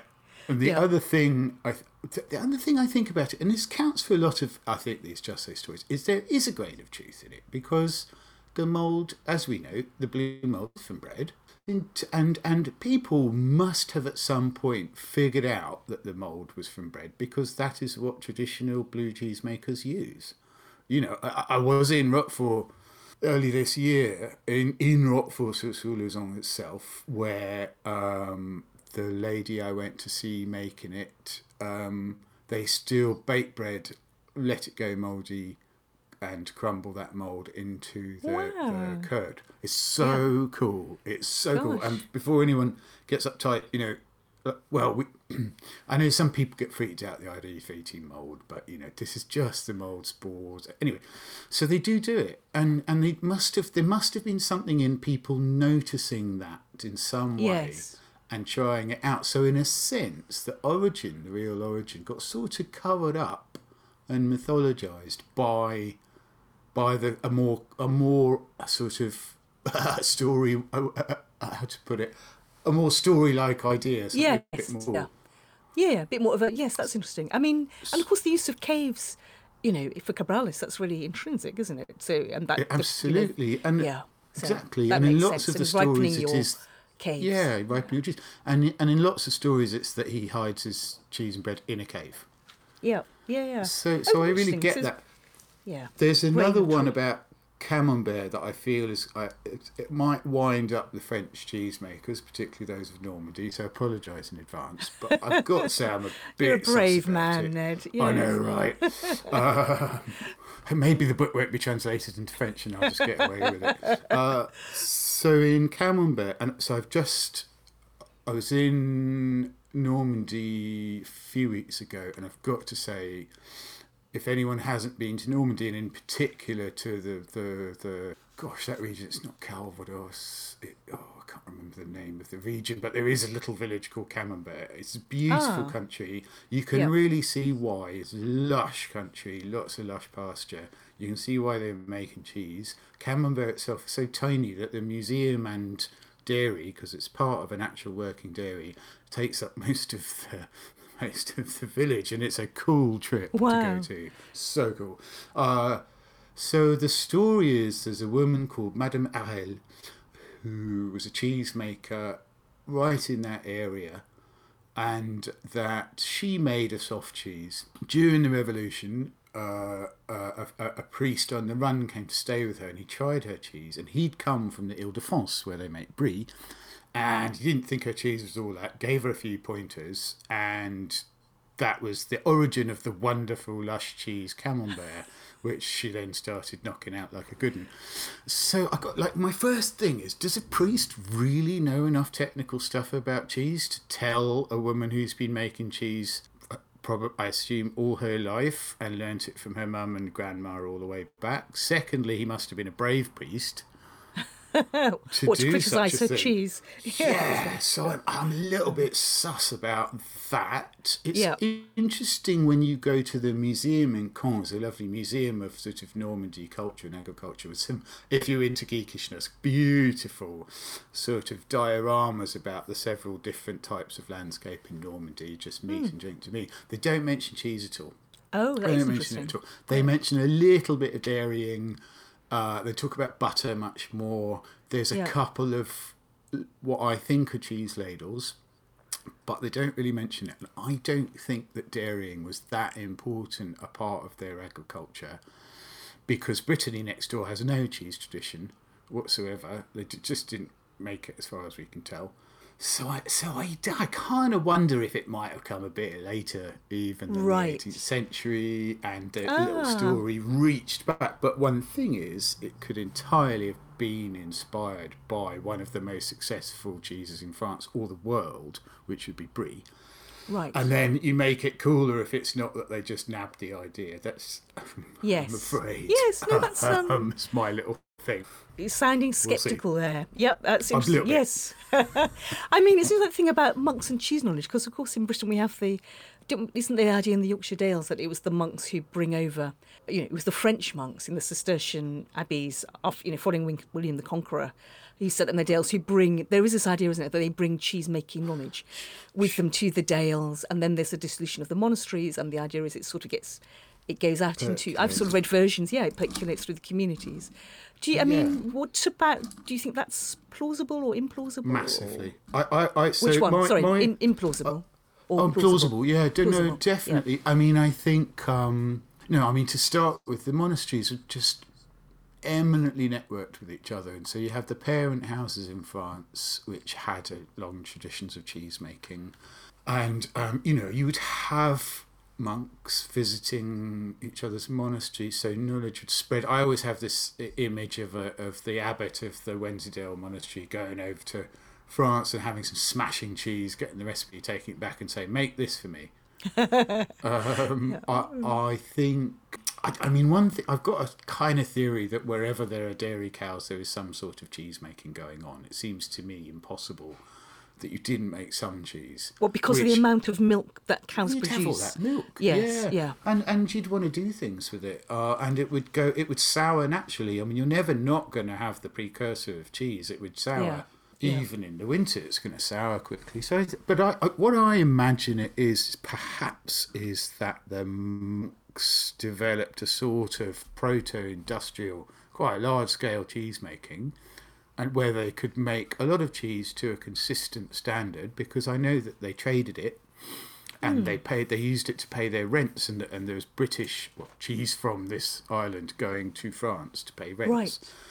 so I, I i kind of imagine dairy people you know cheese makers it was always the women working for the monasteries and going oh that's me, you know cut, cut the curd or heat it mm, interesting and then learning from that and developing it so as always you know all my history essays or any essay ends up yeah kind of this and kind of that Excellent. how was that That's great. No, it's really interesting. I mean, I just and when you were, you know, I wondered in all these books you're researching it, was there was there cheese stories that you were sort of delighted to find that there was evidence? Did you have, you know, the opposite? We've been unpicking but in a way, was there? Did you have the opposite? Like, wow, that really is how that happened. Did that? Do you get that moment, or was it not as crisp and clear and neat as that? I'm, I don't, I'm not sure. I mean, I mean, obviously, one of my favourite cheese stories of all time, and I don't know if this bears any relation to this episode or what you're asking me, but it is, is that one of the great Stilton makers, and it's shaming me, I can't remember, they're still going. I think it was Tuxford and Tebbutt or Long Clawson. They gave Scott of the Antarctic 12 Stiltons to take with him to the hmm. Antarctic, and it was within our memories. So the chap who's running it, his daughter remembered that, and she was sort of alive when I was among her. So, so I love the connection. The thing was, that was his first trip, and he came back from it. And the Right. second time he went, he didn't take any Stilton with him, and he didn't come back. That, well, there you go. Obviously, Well, I've always felt you mean, should just yeah. always take Stilton with you. I, uh, what stories? I mean, I, I, I, you know, for me, a really exciting thing was noticing these Roman cheese molds in museums, really all around Britain, wherever I went, and so Right. many of them are really standard size and shape. And it seems so clear to me that they were making standard size and shape cheese, uh, uh, which it just seems really cool to me. You know, it's not all just sort of quite simple rustic stuff and and that that was connected with the army lots of the molds are found around sites associated with the army Yeah. And then you connect it with this other these other sort of bits of evidence about the roman army cheese ration which was an ounce of cheese a day very consistently in lots of different records. And so you think okay so they're making lots of cheese. For soldiers and you'd want to do that in a very standardized way. And I- Yeah. I, found that immensely cool. I love the idea that you you have some knowledge of cheese making and you find these molds and then you find a bit of written evidence and you put the things together like that. And you make a you draw a sort of tentative conclusion or say a hypothesis. I love all that stuff. It's like a bit like Hmm. Being a detective Yeah, no, it's like yes, an archaeologist putting the pieces together. Yeah. So yeah. Yeah. and thinking of so to go back to that, I used that term cheese legends at the beginning when I started talking to you, Ned. But of course, um, you know, the other thing to think about perhaps is is legend, the idea you know of myth and power. Is is there folklore associated with cheese because it is a sort of mysterious, magical food in a way, isn't it? it's so magical and i'm glad you asked me that jenny because it's almost my favourite thing about cheese is up there with how tasty it is and fun uh, uh, I, I think cheese is magic. I really do. I think it's magic because it's the same ingredients and same process for every cheese in the world and yet with tweaks on that basic process you end up with 2000 different varieties of cheese. I still find the moment when the milk shifts and turns into curd i find so magical. And I don't know a cheesemaker who doesn't feel like that about Yeah. it. And then when you reach back, you think before microbiology, if you don't understand the process, there's an element of magical thinking Yes, about of it. wonder. Yeah, sure. And of wonder, absolutely. And and then in a sort of slightly different direction, um, milk and dairying has always had this kind of religious mystical connection because milk is connected with motherhood is connected with female goddesses. You never find any male gods or, or deities of cheese or dairy Ah. anywhere. They're always women. Yeah.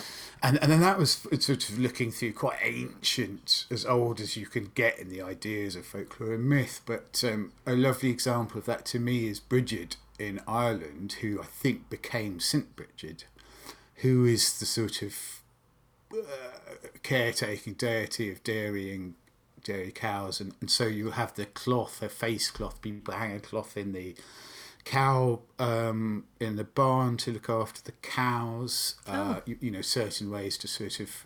I'm not sacrifice, you know, to keep Bridget happy. There's a wonderful story about how she used to get ill from the milk of her father's black and white cow. And then he went to Fairyland and bought a brown cow for her, and she didn't get ill. The Wow. cool thing is that people can have an allergy to the A1 protein in cow's milk, which you get in black and whites, and the brown varieties like Montbéliards, I think, and Swiss browns don't have that A1 protein. And that to me is almost like we had this knowledge, we didn't know how to explain it, so we look for a way to explain it. That's and wonderful. um, it, isn't it cool? And and, and it, I mean, I'm just going to interject a bit of shamefulness. I think that for until I really started doing proper good, or hopefully good historical research, I think I suffered from this idea that old you know, the olden days people are a bit thick and that we got cleverer, and I don't think that at all anymore. Every, you know, we used the mental tools we had, so. Yeah. So there is the other idea around folkloric stuff around cheese making it's so magical and strange. There's so many ways it can go wrong that Mm-hmm. when it goes wrong, you look for explanations, and one of them might be that somebody cursed your dairy, Yeah. or that you have done things such that you're not a right person, and and and that's why it's going wrong. And there's that idea, wasn't rem- there, in many cultures? Sorry, I didn't interrupt, but thinking of of the, the house goblin, you know, that you've, you know, that Oh, you haven't yeah. put something, you haven't kept them happy, you haven't put out a bowl of milk for them, or or some some something for them to eat, and Exactly therefore, you know, Yeah, it's quite that's a strong thing, isn't it? Yeah. It's a strong thing, and and I think you see it in lots, like you said, lots of different cultures and very similar things. And I'm sure that people would, oh, did you put a bit of milk out for the pixies or whatever you call Yeah. them, and maybe you didn't, and they've got now it's gone wrong, or and the um, milk's know, gone sour, and the cow's gone cross, and yeah. Yeah, So, so yeah. many fairy tales that do that. The way to fix it is you had to stop making cheese because you were wrong. You know, you had to go to church, get right with God, um, and perhaps in other cultures do whatever rituals you needed. Uh, and you had to wait for a while. Then you had to ritually cleanse your dairy. Gosh. And then when you started making cheese again, at least in the sort of northern European cultures, you put a branch of rowan in the vat. yeah. Bi- Wonderful. The rowan wards yes. off the evil eye. But it works. These are all ways. So um, my theory about this is if your dairy has suddenly got uh, an infestation of phage, which is a virus that eats your starter culture, then Yeah. your milk's not going to turn. If you stop making for a few weeks, you deny to food source. If you clean the dairy, you're cleaning out the remnants of that phage that's living there. When you bring a branch of a tree in, you're bringing new bacterial cultures that the phage is not evolved to Ah. consume. You're introducing new culture. So in the modern dairying, people use a different starter culture if they get phage, and they do all the other things. Maybe they don't go to church, but they stop, they clean. Yes. So they figured out to do in a really empirical way. They just I had a different that. language for it. Isn't it cool? Yes, that is brilliant. That's a lovely. That's really interesting. Yes, so they all made total sense, just in a different, Yeah. seen through a different sort of prism in a way, different lens. Yeah. Exactly. Yeah. Fascinating. So, so in your sort of research, do you are there superstitions of things that you, you know would you not? I don't know. Are there times of, of the year or, the, or that you wouldn't make cheese? You know, are there? Well, if you think about, there's a lot, and I don't want to go on because I could take up more than the whole show. Uh, you obviously so in the really old days, so before the 18th century, when we really figured out how to feed livestock through the winter, you if you got any milk at all in the winter, it really wasn't very good. And in fact, I think a lot of the times it's all going to be a bit grim. Jenny, that you slaughter the beasts that you don't think are going to make it through. Yeah. And the other ones, by the spring, they're skinny as they've been on a bit of hay and whatever they can eat. And so you're not really making cheese in the in the winter time. When you look at the cheese rolling, that very pagan scented uh, bit of, of, of folkloric behaviour, when they rolled the cheese down in Yes. Gloucestershire, isn't it, and run after it. And they also in a in a nearby village, what they do instead of something so lunatic is they dress a cheese, you know, in flowers and things, Oh, and then okay. they walk it around the church. I think the first cheese of the year was a great celebration because the hungry gap is over. You're going to start making cheese again and feed yourselves, and you feel very grateful for that. So you make sure that you you do something to to to express your gratitude to whoever or whatever you think. So I think cheese rolling is a survival of that. In Wales, they used to. Oh Lord, I hope they still do this. The women at a birth, the women would make a cheese, special cheese, but they would make it secretly. And at some point in their sort of, I think the christening bit, they would nip off and eat a bunch of cheese and have some beer and tell filthy stories about their menfolk, and then all go home with a little piece of cheese in their pockets. And this was something that was supposed to make the child be sort of strong and, and Brilliant. fit and good. And it's very much kept away from the men. Yes. I hope they still do it, and they're just not talking about it. Yeah, private. It's like I like um the idea of the potency of of cheese as sort of a spring, yes, you know, a spring food with the coming of spring and the coming Yeah. of dairy, you know, pasture again that your so your dairy can have milk and you can create a cheese. That that is definitely That's worth right. celebrating, isn't it? So, It is, and it's funny because you know one doesn't want to get too romantic about this. So uh, you know, with every we know we've lost a lot of that sort of seasonal eating and change in the seasons that we used to have, and obviously we don't regret almost starving to death over winter. So you know, it's it's in many ways it's fantastic that we can always get food all year round. But a little way to be conscious of that and celebrate it is that there are far more goat cheeses and sheep's cheeses, fresh cheeses available in the spring and Yes. summer because. And I haven't got quite to the bottom of this. It's a lot easier to get cows to give you milk all year round than it is goats or sheep. I know it's possible, but you do see a flush of of goat you do. I, am I on the I- counter. yes. And also, what's lovely is that they go really beautifully with with fruit. You know, that's what the really interesting thing is. You have this lovely, you know, Yeah. get, so eating every year. I make sure I eat like a Perroche cheese with cherries. Oh, exactly. You know, because it's a Lovely. beautiful pairing, isn't it? And it's a No, seasonal, totally. and it's that seasonal pairing, which is very lovely. so It is, yeah. and I love that you've made Perroche should be my cheese. It, it perfectly illustrates that, that freshness. And it's funny, isn't it, that they do go with um, with the fruits and the fresh fruits, and um, and that makes you think that we've been doing this for a very long time, you know, Yes. nine thousand years, and we've sort of figured that out. There are these patterns. Oh, brilliant! Well, Ned, that's been absolutely fascinating. Thank you for Mm. bringing all your, you know, your thoughtfulness to that. That was a lovely discussion. So, um, Thanks, Jenny. take care. Thank you, Ned. Thank you. Bye bye. Thanks, Jenny. Bye. To find out more about Food FM and our content, go to foodfmradio.com. Enhance your cheese board with Peter's Yard sourdough crackers this Christmas. Available at Waitrose, Sainsbury's, Morrison's, Ocado, Amazon, petersyard.com, and specialist food retailers. Thank you so much for listening to A Slice of Cheese. I hope you've enjoyed it. If you have enjoyed it, it would be lovely if you could rate us on wherever you've found this podcast. It will make such a difference to us. So I hope you'll enjoy us again. Thank you very much.